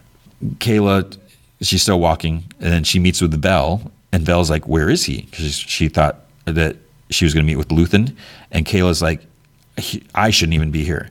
And Vel's like, "Well, the money is safe," and Kayla's like, "Yeah, we know it's been moved already." So it's like they're more concerned with the trawler, and Vel's like, it's buried, it won't be found. So that's a, the ship that they took to, to leave the planet. Kayla says that he read her message, and Vel like scoffs. Says that you know she really thought that he'd be here, and Kayla says that you know every loss is different, everyone's the same. She recruited Taramyn herself. You know Nemik and Gorn, they'll be remembered. And then she's like, he had doubts about Skeen, and that's just one less thing to worry about. Then Vel asks if she's heard from Cinta, and Kayla says that she's doing what she was told. And then she's like, receiving messages is just as dangerous as sending them. So Vel should keep that in mind. Then she says that they have a loose end, Cassian Andor, or who she knows as Clem. So Vel needs to find him. They can't have him walking around with Luthen in his head. And Vel's like, You mean to kill him? And Kayla's like, This is what a revolution looks like, Vel. And then she's like, They'll send her what, what they have on him. Then we see Cinta. She's like flying on the scooter thing. Cassian arrives back at his his home or at Marva's, and B two EMO's there. He, he greets him, and then she's like, "You can't stay here. It's not safe." B2EMO says that there are troopers now, and Cassian's like, "That was fast." And Marva's like, "They came the next day, took over the hotel, so Ferrix is under Imperial authority." And then she's like, "Again, she's like, you shouldn't be here." And he's like, "Well, someone turned me in," and she's like, "You you don't know?" He's like, no, what? And B2EMO says, Tim. Marva says Tim Carlo turned him in. She's like, no point stewing over now. You know, he's dead. So the, the corpos killed him when they were coming after Cassian. And he's like, how do you know this? And she says, everyone knows. And then he's like, Bix knew about it? And she's like, no, she was coming to warn you, and Tim was trying to stop her or catch her. She's like, I don't know. I, have heard both. She's like, but you can't be here, Cass. The Imperials are here to stay. They're not going away this time. It's all come undone. And he's like, oh, we don't have to worry about that. And he's like, we're getting out of here. And, you know, she's like, to go where? He's like, anywhere we want. He's like, I got lucky. I scored. I got enough credits to go anywhere. He's like, we could leave tonight. And he's like, you know, why not? What else do we need to take but the three of us? He's like, you know, just get out of the cold and find somewhere warm and easy. Then when he's like, well, what's wrong? And she's like, oh, it's a lot to take in. And he's, you know, because he like surprised her. And then he's he's like, yeah, you know, I'm tired. He's like, it's it's late. He's like, you should rest. He's like, I'll I'll check up on Bix, and you know, we'll pull out first thing in the morning. So Mon is at like the fancy event. There's a party at her place or something like that, that that her husband arranged. She talks to this one dude. So I think they're like from the same place, and he comments how you know he couldn't stand living like this in her place on Coruscant, no escape. You know, just this glimpse of what it's like to be here. You know what she has to do, and she's like, yeah, it can be challenging. And he s- says that well, she carries it gracefully. Then she asks, so her friend's name is Tay Tay Kolma. She's like, can I trust you? And then he's like, what do you mean? And her daughter Leida interrupts. So she's like, because she's like, oh, they met before or something like that, and she doesn't remember him. And he's like, oh, you've grown. And then she's like, father said I needed to ask you if I may be excused. And she like looks over her husband's like sitting on his couch talking to some people. She's like, she's like, yes, you may be excused. And so then she goes back to her conversation with Tay. she's thought about this conversation and she wants to tell him something that only three people in the galaxy know about. And he's like, Why would you want to do that? And she's like, Because I need your help and I'm hoping that I can trust you. He's like, Is it personal or political? And she's like, Political. So then he suggests that she hesitate, says that, you know, they both change. He's done more more than grow weary of the empire. And basically, you know, he's thinking about like her and her position and everything like that. So he s- says that his politics may be a bit strong for her taste. You know, she's very close to the Imperials and her world and everything. You know, looking at her place and you know, where she's at in Coruscant. And he's like, you know, some people have kind of moved away from what the like the Imperials is kind of doing or whatever like that. Then she she says something basically like that he's helped her make her decision, and she's talking about like how people perceive her like kind of being irritating and you know doing stuff. She's like the the Mon Mothma people think they know it's a lie, it's a projection, it's a, a front. And she says that you know she's being watched. She talks about like her her driver, you know, being with the ISB or whatever, like kind of like listening in what she does. And she says that she's trying to raise money. And you know, she said she used to be able to dip into the family fortune without concern, but that's changed. And he's like, "Well, what's the money for?" And she doesn't really answer. She says she's forming a Chandrilan charitable outreach program, and she wants him to be the chairman. And it'll involve visits here to Coruscant. It will appear to be another of her benevolent and useless irritations. But he's like, You haven't answered my question. And she's like, And I won't. She's like, You're better off not knowing.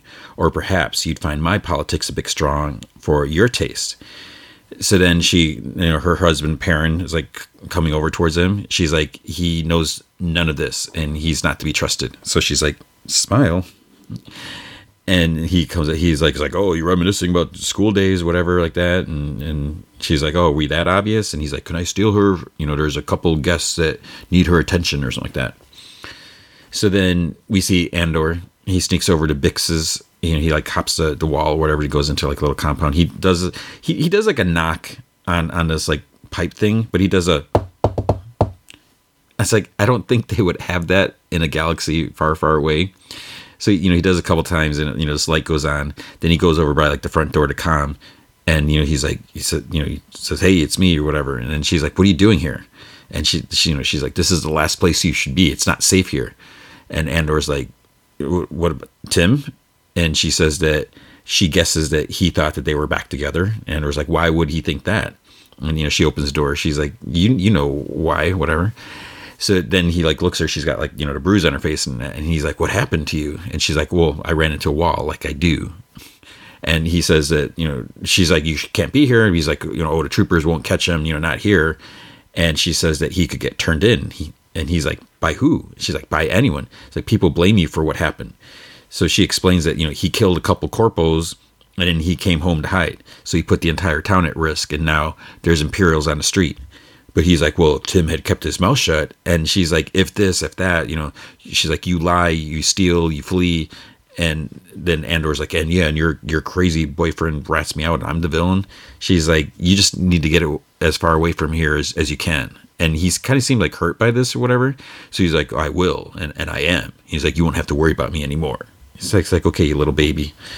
He so he doesn't understand like what he's caused. That by doing that, that he he has put this imperial presence on the the planet now. So, but you know, he's about to leave, but then he's like, "Oh, I need to know about the other guy. You're the buyers. Like, who is he?" And she's like, "I don't know." He's like, "Oh, you're lying." And she's like, "Paak introduced us, but he swears he doesn't know anything either." And she's like, "I have a com. I call and I wait. Sometimes they respond." Andor says that he knew all about him. He's like, how? Bix's like, I don't know. And she's like, whatever he knew, it wasn't for me. And then he's like, well, if you talk to him again, you need to tell him that I did my part of the deal and that he needs to forget about me. And then he goes, and that goes for everybody. So he basically he's telling her to forget about him too. So she says like, oh, I've done it before.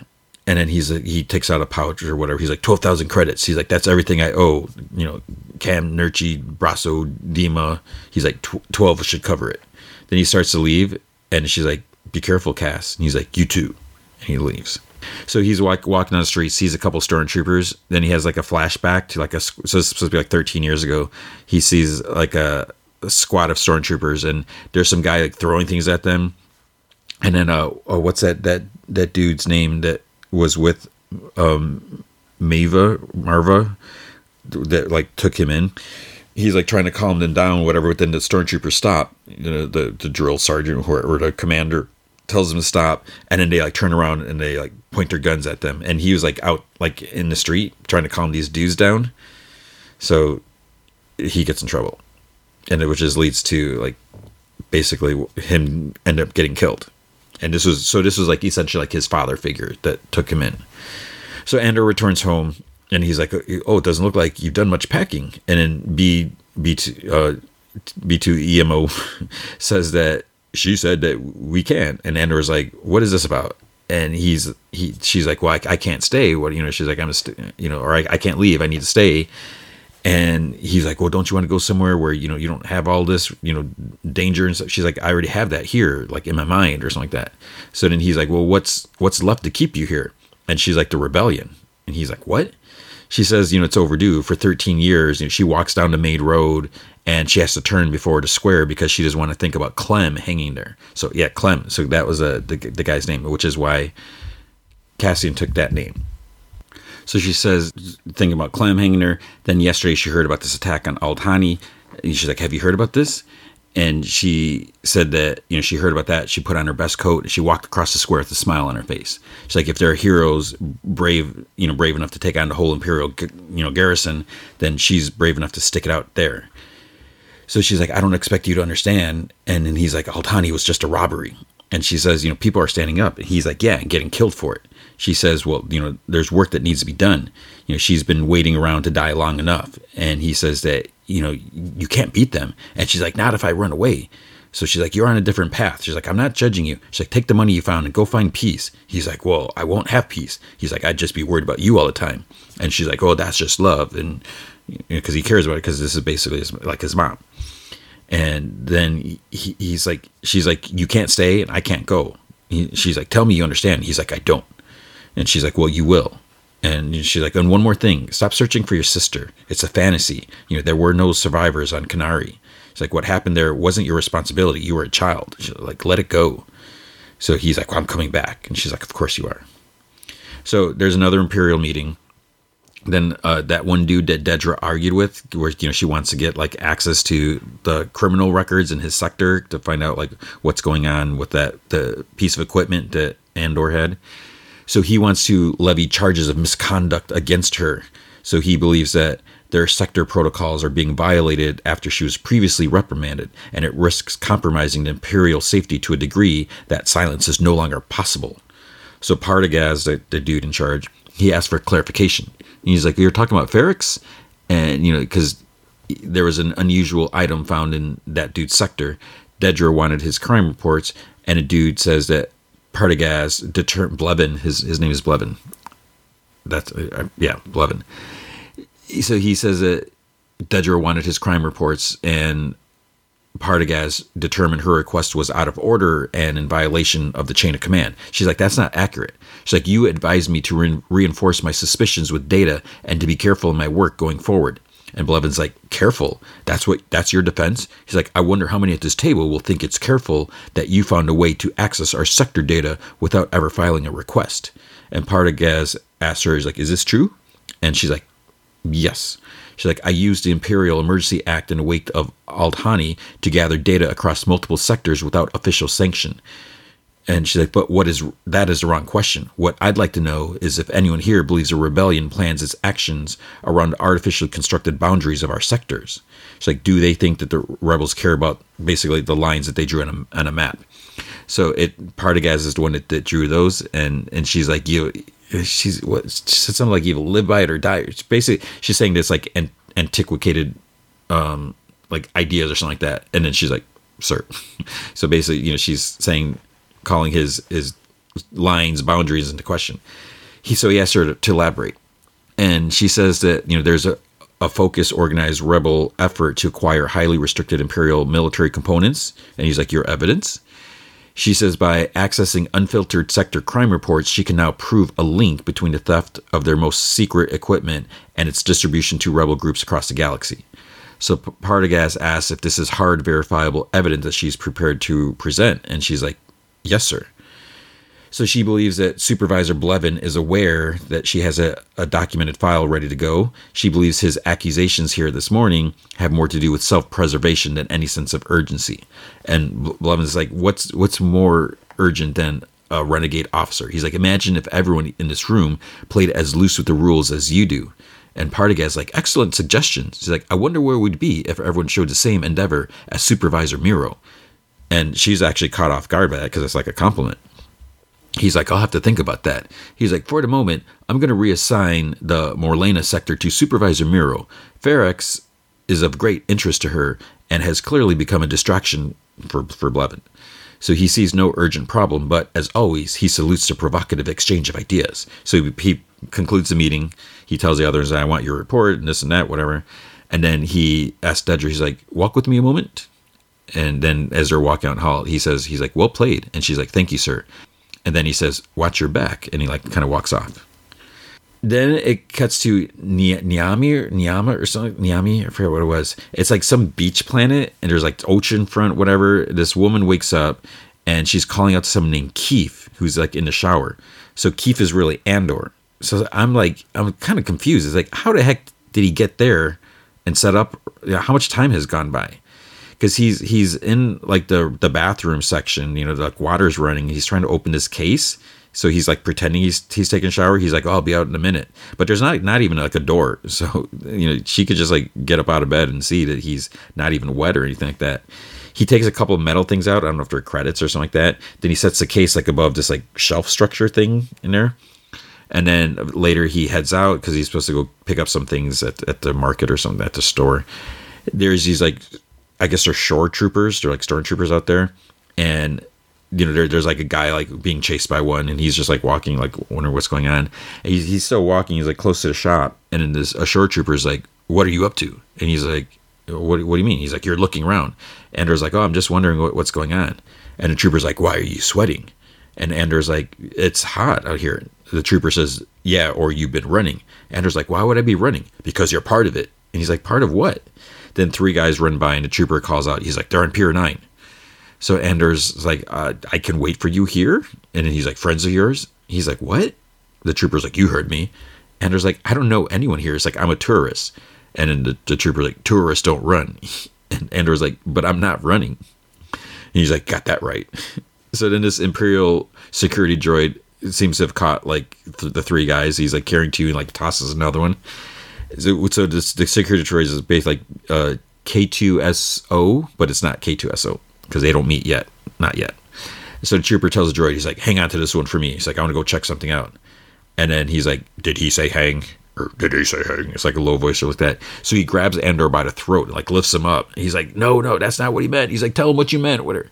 And then it cuts to him being in court. So they call out for Keith Gergo. Keith Gergo. And there's like no, then Andor is like, oh, here.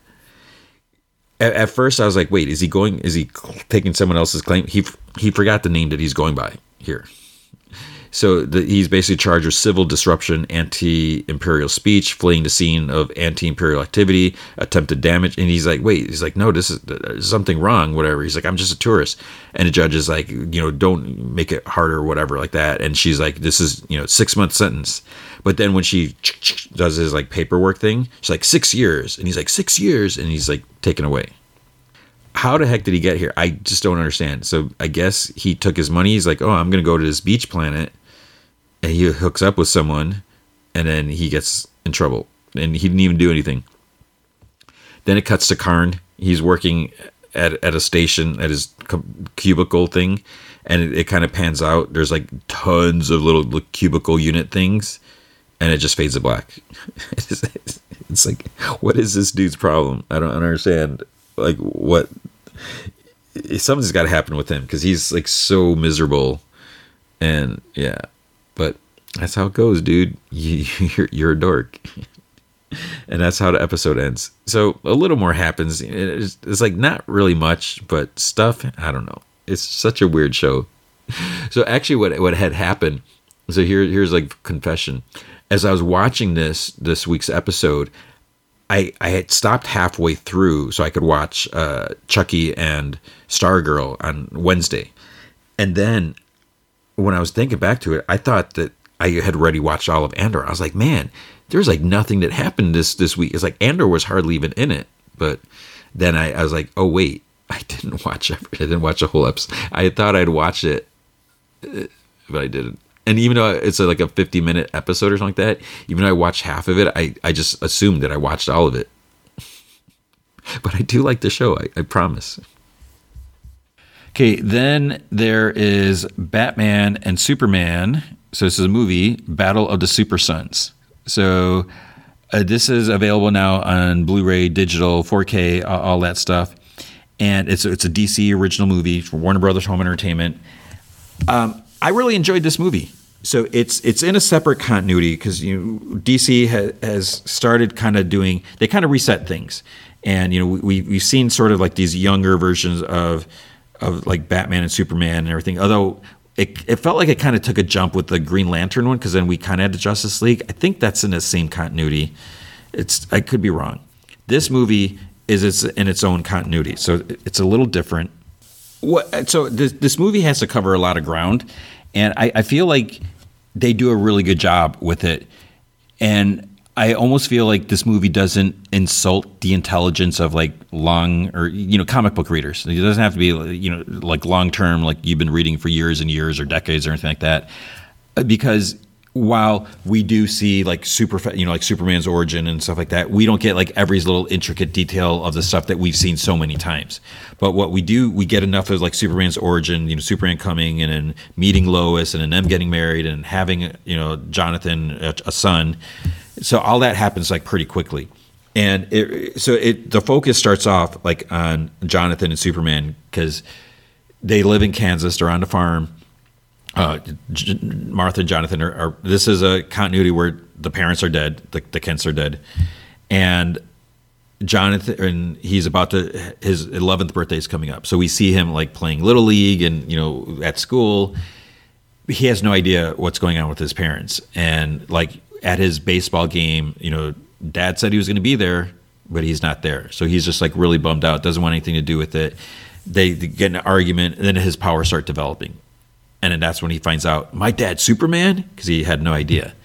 So we're we're getting seeing Jonathan start to develop his powers. You know, you got an 11 year old who's like finding out he's half alien. His dad's Superman. He's gonna have powers. You know, they go flying and stuff like that. And he's like having a blast. He's like thinks it's like the coolest thing and everything like that. So it's just this is what I loved about Jonathan. That you know we have this this young Superboy in a way, you know, learning to take his powers and you know, he's a good kid and he's just learning how to handle things. He's you know, he's a kid, but he's extremely powerful or he will be. So then Superman eventually takes uh, Jonathan to the Batcave to meet, you know, Batman and, and you know, Jonathan thinks that Batman's like the coolest and stuff like that. And then Damian's there. And Damian, of course, is a little sh- poop and you know he's just just so like nasty and like short with with Damian because you know he doesn't have room for anything. He thinks that he's just, he's uh, maybe a year younger to him, but you know Damian's so much older and you know worldly and and everything like that. So he's just like there's one part they're, they're talking about like his powers not developing. He's like, well, what about flight or something like that? And they they, they said something like maybe they start to develop under stress or something like that. So Damian just like shoves Jonathan like off a platform because they're in the Batcave. So there's huge, and he's like just like falling. There's like stalagmites on the bottom or something like that. So then like Superman has to go and save him, and he's like, oh, I guess it doesn't. He doesn't. He can't fly, but he's like he would have killed him, and he's just like whatever. So you know we have this kind of hardcore Damian where he's just he's kind of a little jerk, but he was raised by assassins, so it's like what do you expect? He doesn't have social skills. The main um, focus of the story, then what happens is Starro's attack. And it, it, has to do, I won't say where they come from. So you know the story of Starros. We've even seen in the Suicide Squad, the little little starfish. They come, they attack everyone. It's a little gross the way they, they come here because people aren't just like naturally walking around with stars on their face and hypnotized. They're actually like the stars are in their mouths and when they like reveal themselves, they kind of like tilt their head back and their their jaws almost become unhinged, and then these little starfish like kind of unfold out of their mouths and then pop up on their face. So it's, it's kind of gross in a way and a little, little not really scary, but then you know they kind of like screech out like make this noise. So all the, the, the heroes have been taken because you know if you got Superman and Batman, they can easily catch everyone off guard. And it, it starts off before there's something with the watchtower and, and stuff like that. That's where like it first starts out. But then it's up to basically Damian and Jonathan to try to save the day, but you know Jonathan b- barely has his powers, and you know Damian doesn't have any powers. He's just uh, raised by assassins. We just get this really nice bonding, you know, as they try to save everything. Uh, we do have Lex Luthor in here. I mean, there's there's a lot of cameos. You know, we have Jimmy Olsen. Um, one thing of note: is it a big deal? Is not Jimmy Olsen is black here. You know, he, was black on Supergirl show. But what's interesting is he he has freckles, and it's, it's like I, yeah, no, you can have freckles if you're black, but it's almost like they're really trying to combine the two. But then he's wearing, you know, he's he's got like the the vest, the green vest sweater with the bow tie. So it was just an interesting choice. Not a big deal, but I'm I'm just used to you know Jimmy Olsen, little little ginger, you know, redhead reporter. But he, for all intents and purposes, he was Jimmy Olsen. So you know that's a whole other debate but just wanted to mention that. Um, I didn't. I, didn't even have to bring it up, but uh, whatever. Too late now. Uh, so we we have all that, but the really the important thing. This is what bums me out about DC aging Jonathan, and I've talked about this so many times. I know I just need to shut up about it, but I there's just there's it just really works, and I just feel like this such a they can still use it, they can still milk this, whatever. But I feel like you could just have this whole franchise. Like, I mean, I would love to see another Super Sons movie because just the the voice actors, even just the way they interact with each other, it's just it was like so natural. It's like it just just something just really appealing about these two kids. You know, you, just such a contrast in their outlooks and everything they like each other, they get along. Eventually, you know, they learn to like each other. And I, I hope we we get more Super Sons. And I I absolutely detest the fact that Jonathan has been aged. You can't have the same dynamic of the Super Sons. It just it wouldn't work. It just it doesn't make sense. Yeah, you you could try to do it. There's something about them being more you know closer to kids than closer to being adults. So I just it just really really bothers me but this movie has so much charm. I mean, it's it's just a lot of fun. Yeah, I, it's worth watching. So I, I, would, would check it out. The animations, I, I, guess I should touch on that. If you watch the trailer, you see, you know, it's it's kind of like the sort of like the CG animated, but not quite CG. Some parts look really cool, where they can really like push it and make things look really detailed and stuff. Like you know, there's like this lake and mountains or trees or whatever, and like out in space you can do some cool things but then there's like some parts where sometimes the, the characters look a little off like almost like too too pl- not plastic fake i mean it's definitely not plastic but they just kind of look too i don't know it's, it's hard to describe where it really works sometimes and sometimes it's just like whoa it's like I, I don't i don't like that but i i really enjoyed the movie uh, I, like I said, you should check it out. It's it's out on Blu-ray now. You can rent it digitally or buy it digitally it's worth watching and supporting. I would love to get more. So let, let's hope that we get more. Now that we've established who they are and all that stuff, there's definitely room for more. And if all that wasn't enough, Bat Cow is in it also. Spoiler. So you should definitely watch this movie. Batman and Superman Battle of the Super Sons. All right, now the movie feature is Black Adam. And I, I haven't fully decided how I feel about this. So, looking at Rotten Tomatoes, it's at a 42% right now from critics, 88% audience scores. So there, there's a pretty, obviously a pretty big difference there. For for me, first of all, I I don't care a whole lot about Black Adam. I don't really care one way or other. I don't not like him. I don't really care for him. I do think as a Shazam villain, I it, you know he he's interesting. With him being an anti-hero, see, I, I don't. That's where it, it kind of bugs me. I feel like because Dwayne Johnson has whatever expressed interest has been attached has is Black Adam. I feel like they're like, well, we don't want Dwayne Johnson to be a straight up bad guy.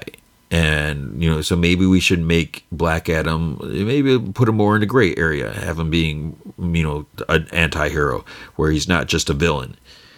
And we've seen that creep over into the comics. That happens often. And, you know, I don't blame comic editorial for doing this, but because of events happening in the movie, you know, because there's going to be a lot more people to see the movie than those that are reading comics. So obviously they want to make it a little more similar. So if some of those people watching the movies pick up an issue, they're not like, wait, this is completely, totally different. So you know we've been seeing Black Adam be, being more of a hero. You know he, he's even been part of the Justice League for for crying out loud. So we, we have all that. Okay, there's that. Then let's talk about Dwayne Johnson. I love Dwayne. I love the Dwayne Dwayne Johnson movies. I loved uh, I loved the skyscraper movie. I didn't love it. I really enjoyed the skyscraper movie. I really enjoyed Congo. was no was it Congo? No, oh, it was uh, not Congo. Um, what's the the the video game movie with with the the the big ape and the lizard and the the werewolf? Oh, now it's driving me nuts because I'm totally blanking on that. Uh, Rampage. That was it. So it's basically, quote, quote unquote, loosely, and I'm, I'm, totally doing as big air quotes. I'm still doing air quotes based off of the video game. I enjoyed that. It, it was, you know, it was what it was. So the Jungle Cruise. I, I was like Dwayne Johnson. I don't know how I feel about him in this this role. He was good. I enjoyed it. It was it was a charming movie and everything. Had a lot of fun. So Dwayne Johnson, I when I think of Black Adam, I mean Dwayne Johnson is is a, a beefy dude, and I, I mean that as, as the most complimentary way possible. I mean he's he's a big muscle bound dude. He's got massive everything, and while Black Adam has your typical superhero physique, whatever. I don't feel it's quite the same as Black Adam's physique. So that just seems a little, you know, that's just minor things. Then there's just like other little things. So let me talk about things I didn't like first, and then I'll talk about things I did like.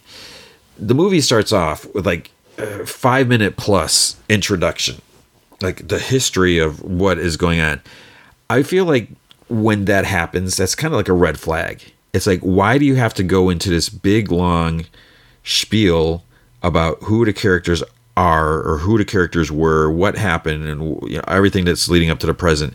It just feels like all this like kind of exposition or whatever, just to lay out the groundworks. When it's like, why can't we just ha- have things play out? You know, you you have to give us all this backstory just so we understand who the characters are er, are which you know that that's fine for not everyone knows who Black Adam is. You know, for for comical readers, yeah, we we know the story, we know where it's coming from. It just it felt like weird because it wasn't part of the movie. It would be like if they did like a five minute introduction, you know, on the backstory of like or the origin of of Superman or Batman. It, just doesn't happen. You know, you maybe you'll get a flashback or whatever, but I guess that wouldn't have worked the same. What? So you have that, and then where in, in Kahndaq, where Black Adam it was originally from and where he's at, when he, so basically, you know, he he's around, you know, uh, was it like twenty five hundred years ago, or something, and uh, was it twenty six hundred BC or something like that. So no more more than twenty six hundred years ago, obviously. When he he is he's like in prison and suspended animation, whatever you want to call it, all this time. When he comes, wakes up in the present, it's just Dwayne Johnson accent. And everyone in Kahndaq has an accent because they're in a foreign country. Not Dwayne Johnson. He's he talks. It's I just I don't understand. I feel like am I just totally missing something? He he's just Dwayne Johnson. And I don't think that Dwayne Johnson should try to do an accent or anything like that. It just seems so weird. So I, I just I don't I don't know. Um, another major problem I had is there was so much slow motion and freeze frame moments. It's like in the middle, someone's running or flying or fighting, and then they're moving and a sudden slow motion and look at focus on their character's face angle around and then continue. I'm like oh my gosh. And i get stylistically the the idea that you know and this is a big Zack Snyder thing. And you know Zack Snyder he, he does it well. You know whether that's like his signature trademark thing now or it's just you know whatever. I don't know does he do it in all his movies? Seems like he does it a lot. But we, we get a lot of that. Like this isn't a Zack Snyder movie. It's like why are we getting so much slow motion? And there's some cool visuals and everything but some of it I, i'm kind of torn with it. So like cyclone her character is is is interesting but I mean the, the the the colors, the green and like the the reddish from, tint from her hair looks cool and everything, but it's almost like it's too green. And there, there's just a lot of time where she's in action, moving, spinning around, and then it's just like you see her, her face like looking into the camera, locking eyes into your soul, and then it continues. So it's just a, a bit much. Um, then you got your typical little skateboard kid who's like no fear of anything and he just he I, I don't know how I feel about this kid. So we got this kid. He's really into superheroes. You know, whatever. That that's cool. You, you you're making you're you know, there superheroes exist. You know, we have the Justice League, we have Superman, Batman, and all them. And of course, if they existed in a real world, kids would look up to him. They would think that these are cool. These superhuman, these heroes. You know, you're gonna have posters on the wall, all that stuff. But it's like almost like overkill. And just some of the things that the the kid does like first of all when so spoiler when black adam is like revived and then then whatever then he, ends up getting brought over to this lady and her kid's house or apartment. And he the kid like the he black adam's staying in the kid's room you know he's because he's he's unconscious. And the kid just goes in there it's like no, you shouldn't go in there. You don't know this guy. He just like, wiped out all these people. He kills so many people, which is why he's not a hero. He's an anti-hero. Of course, he's killing bad. Intergang has taken over Kahndaq. Spoiler. it's like what? Uh, this is Intergang. I don't know if there's any connection with Intergang and Kahndaq. Maybe I just don't know my Kahndaq, Kahndaq, Kahndaq history. But I'm like, okay, and they're they got these like sky sleds that they're flying around in. It's like, what is going on? So we've got this kid. It's like, oh my gosh. Oh, then uh, the the kid's uncle. Like, there's one scene. You know, he's he's the, the kind of if you saw the trailer, he's the dude driving the van or whatever. And there's one point where he's like sitting in the van you know other people are going inside this tomb or whatever but you know he doesn't want to go in there. And is it because he's a tiny bit overweight so he doesn't want to do any work or whatever? He's supposed to be the kind of comedic relief. And so he's in the car and he's like listening to music. Uh, i forgot the song that he he's listening to. But then he's like kind of singing along. And it's again it's supposed to be for the comedy relief. And he's he's not singing along. He's like screaming along.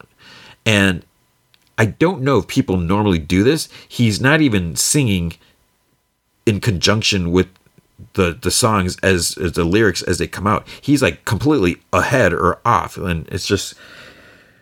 Uh, and there's a weird use of, of music in here. You know, we had I think there's like Smashing Pumpkins, like Rat, uh, what, not Rat in a Cage. Uh, what's that song? You know what I'm talking about.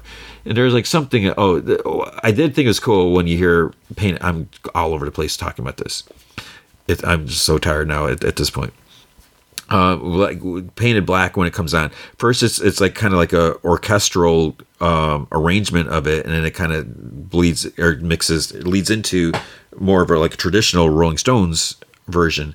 And why uh, the reason I say kind of because it's not it's an edit or remix of the, an edit, uh, not really remix. It's more of an edit of the Rolling Stones version, and it kind of bothered me how they chose to cut it because they I, I really like Paint It Black. It was one of my favorite songs. I, I know it's whatever typical cliche. Um, I just I really dig it. Uh, other reasons go back when I first heard the song and so, so forth. Won't get into, but it just like they the way they kind of cut it and it just it cuts out like the whole heart of the song and it's just like I don't, I don't know just that's a minor thing that, that bugged me so that, that, that I shouldn't even bring that up because that, that shouldn't even matter but it was, it was weird that you know using this music and sometimes I feel like I, I really enjoy when especially if it's a song that I like. You know, a lot of times when it's used in a movie, I feel like if it can be done really well. Sometimes I'm a little skeptical and I feel like they're using this just to make a connection. Like, oh, someone probably really likes this music and maybe they haven't heard this song in a while, so we're going to play it. It's going to pull on that nostalgia factor and people are going to think it's like, oh, this song's in the movie. It's really cool. And because like, like, you know, Nirvana and the Batman, I, I love that. And I, I'm sure a lot of people wouldn't like that, but I, I thought it worked.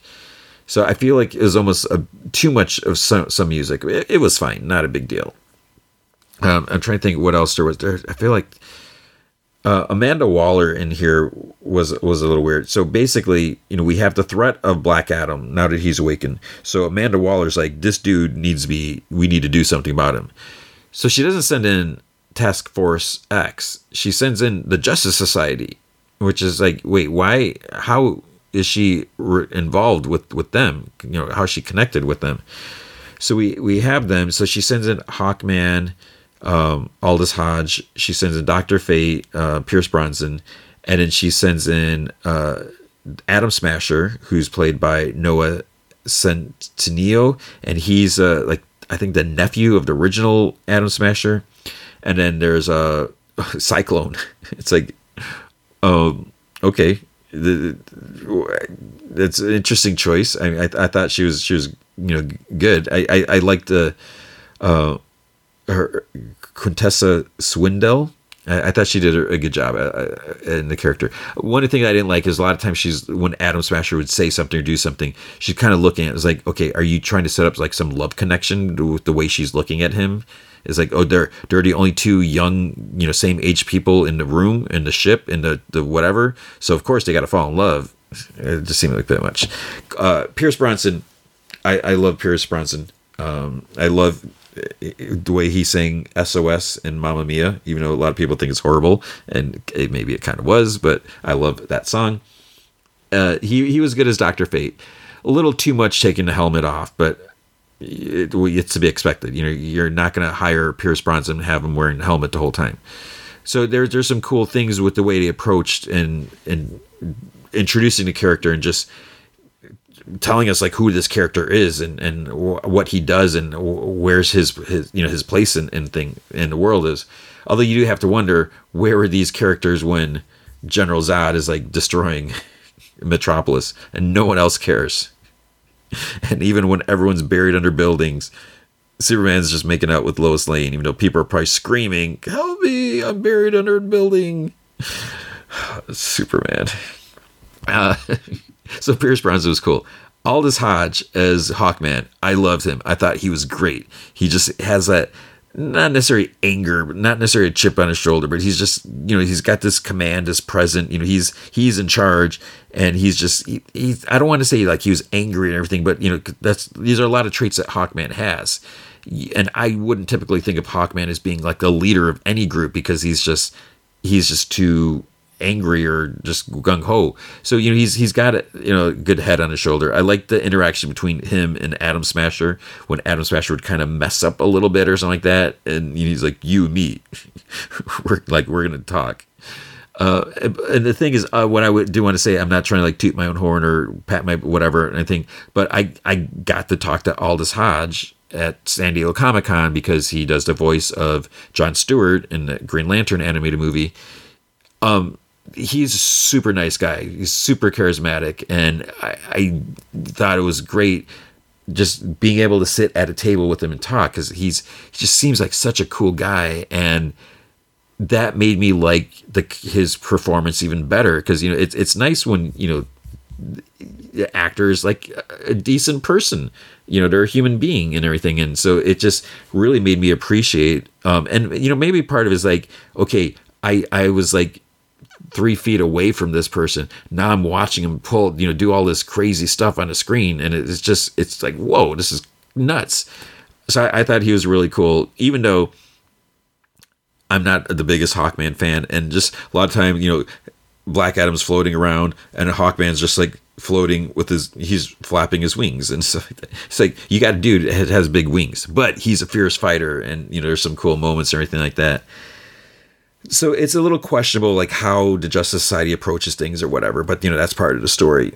So there's some some interesting mo- uh, the the little kid's mom sometimes she's a little too like assertive like oh no we're gonna do this. Like wait why is anyone listening to you? Why would black adam listen to her when he's like i'm not a hero uh, and and so there's little minor things that are you know that make it not perfect or whatever or close to perfect but it, it was it was a decent movie all, all around the only thing the other thing that, that sticks out when uh Black Adam first gets his powers, or not his power, his costume, it's not really a costume. It's kind of like his skin changes. So then after that moment, I'm like, wait a minute, is Black Adam like naked the whole time and his skin just turned black? Is like because he we don't see him out of the costume, although we know we do later on we do. But it's like, wait a minute, is that a costume or that's a, a, just a silly thing. So it was a, a decent movie. I, I didn't love it. Some parts I, I was some parts I was kind of I wait I'm missing out on things. I'm, I'm, too busy rolling my eyes. I'm missing what's happening next. But it, it, was fine. And you know I hate to say it. You know for a DC movie it, it was it was good. You know and eh, we'll see where where this goes. Mid credit scene is uh it's it was cool. I didn't like the way it was executed. It just it felt really forced, like trying to like get these characters. It just it didn't seem. It felt so weird, and I'll, I'll say it has something to do with Amanda Waller. She she, but it's just like really. Uh, uh, I don't know. So hopefully something will come out of that. So I, that's all I'm gonna say. So it, it's it's a it's a good movie. It's worth watching. It's not great. I would you know if I'm gonna give it a, a score, I would maybe say a three out of five, 2.5 out of five, maybe. I haven't really decided yet where it goes. You know, I had some some big issues with some parts, but there are some cool moments as well. I love Dwayne Johnson. I don't love Dwayne Johnson as Black Adam. I don't know if he's really right for the role, but then again, I'm not like a huge Black Adam fan, so I kind of don't really care. It's like, okay, great, it's Black Adam, or it's Dwayne Johnson.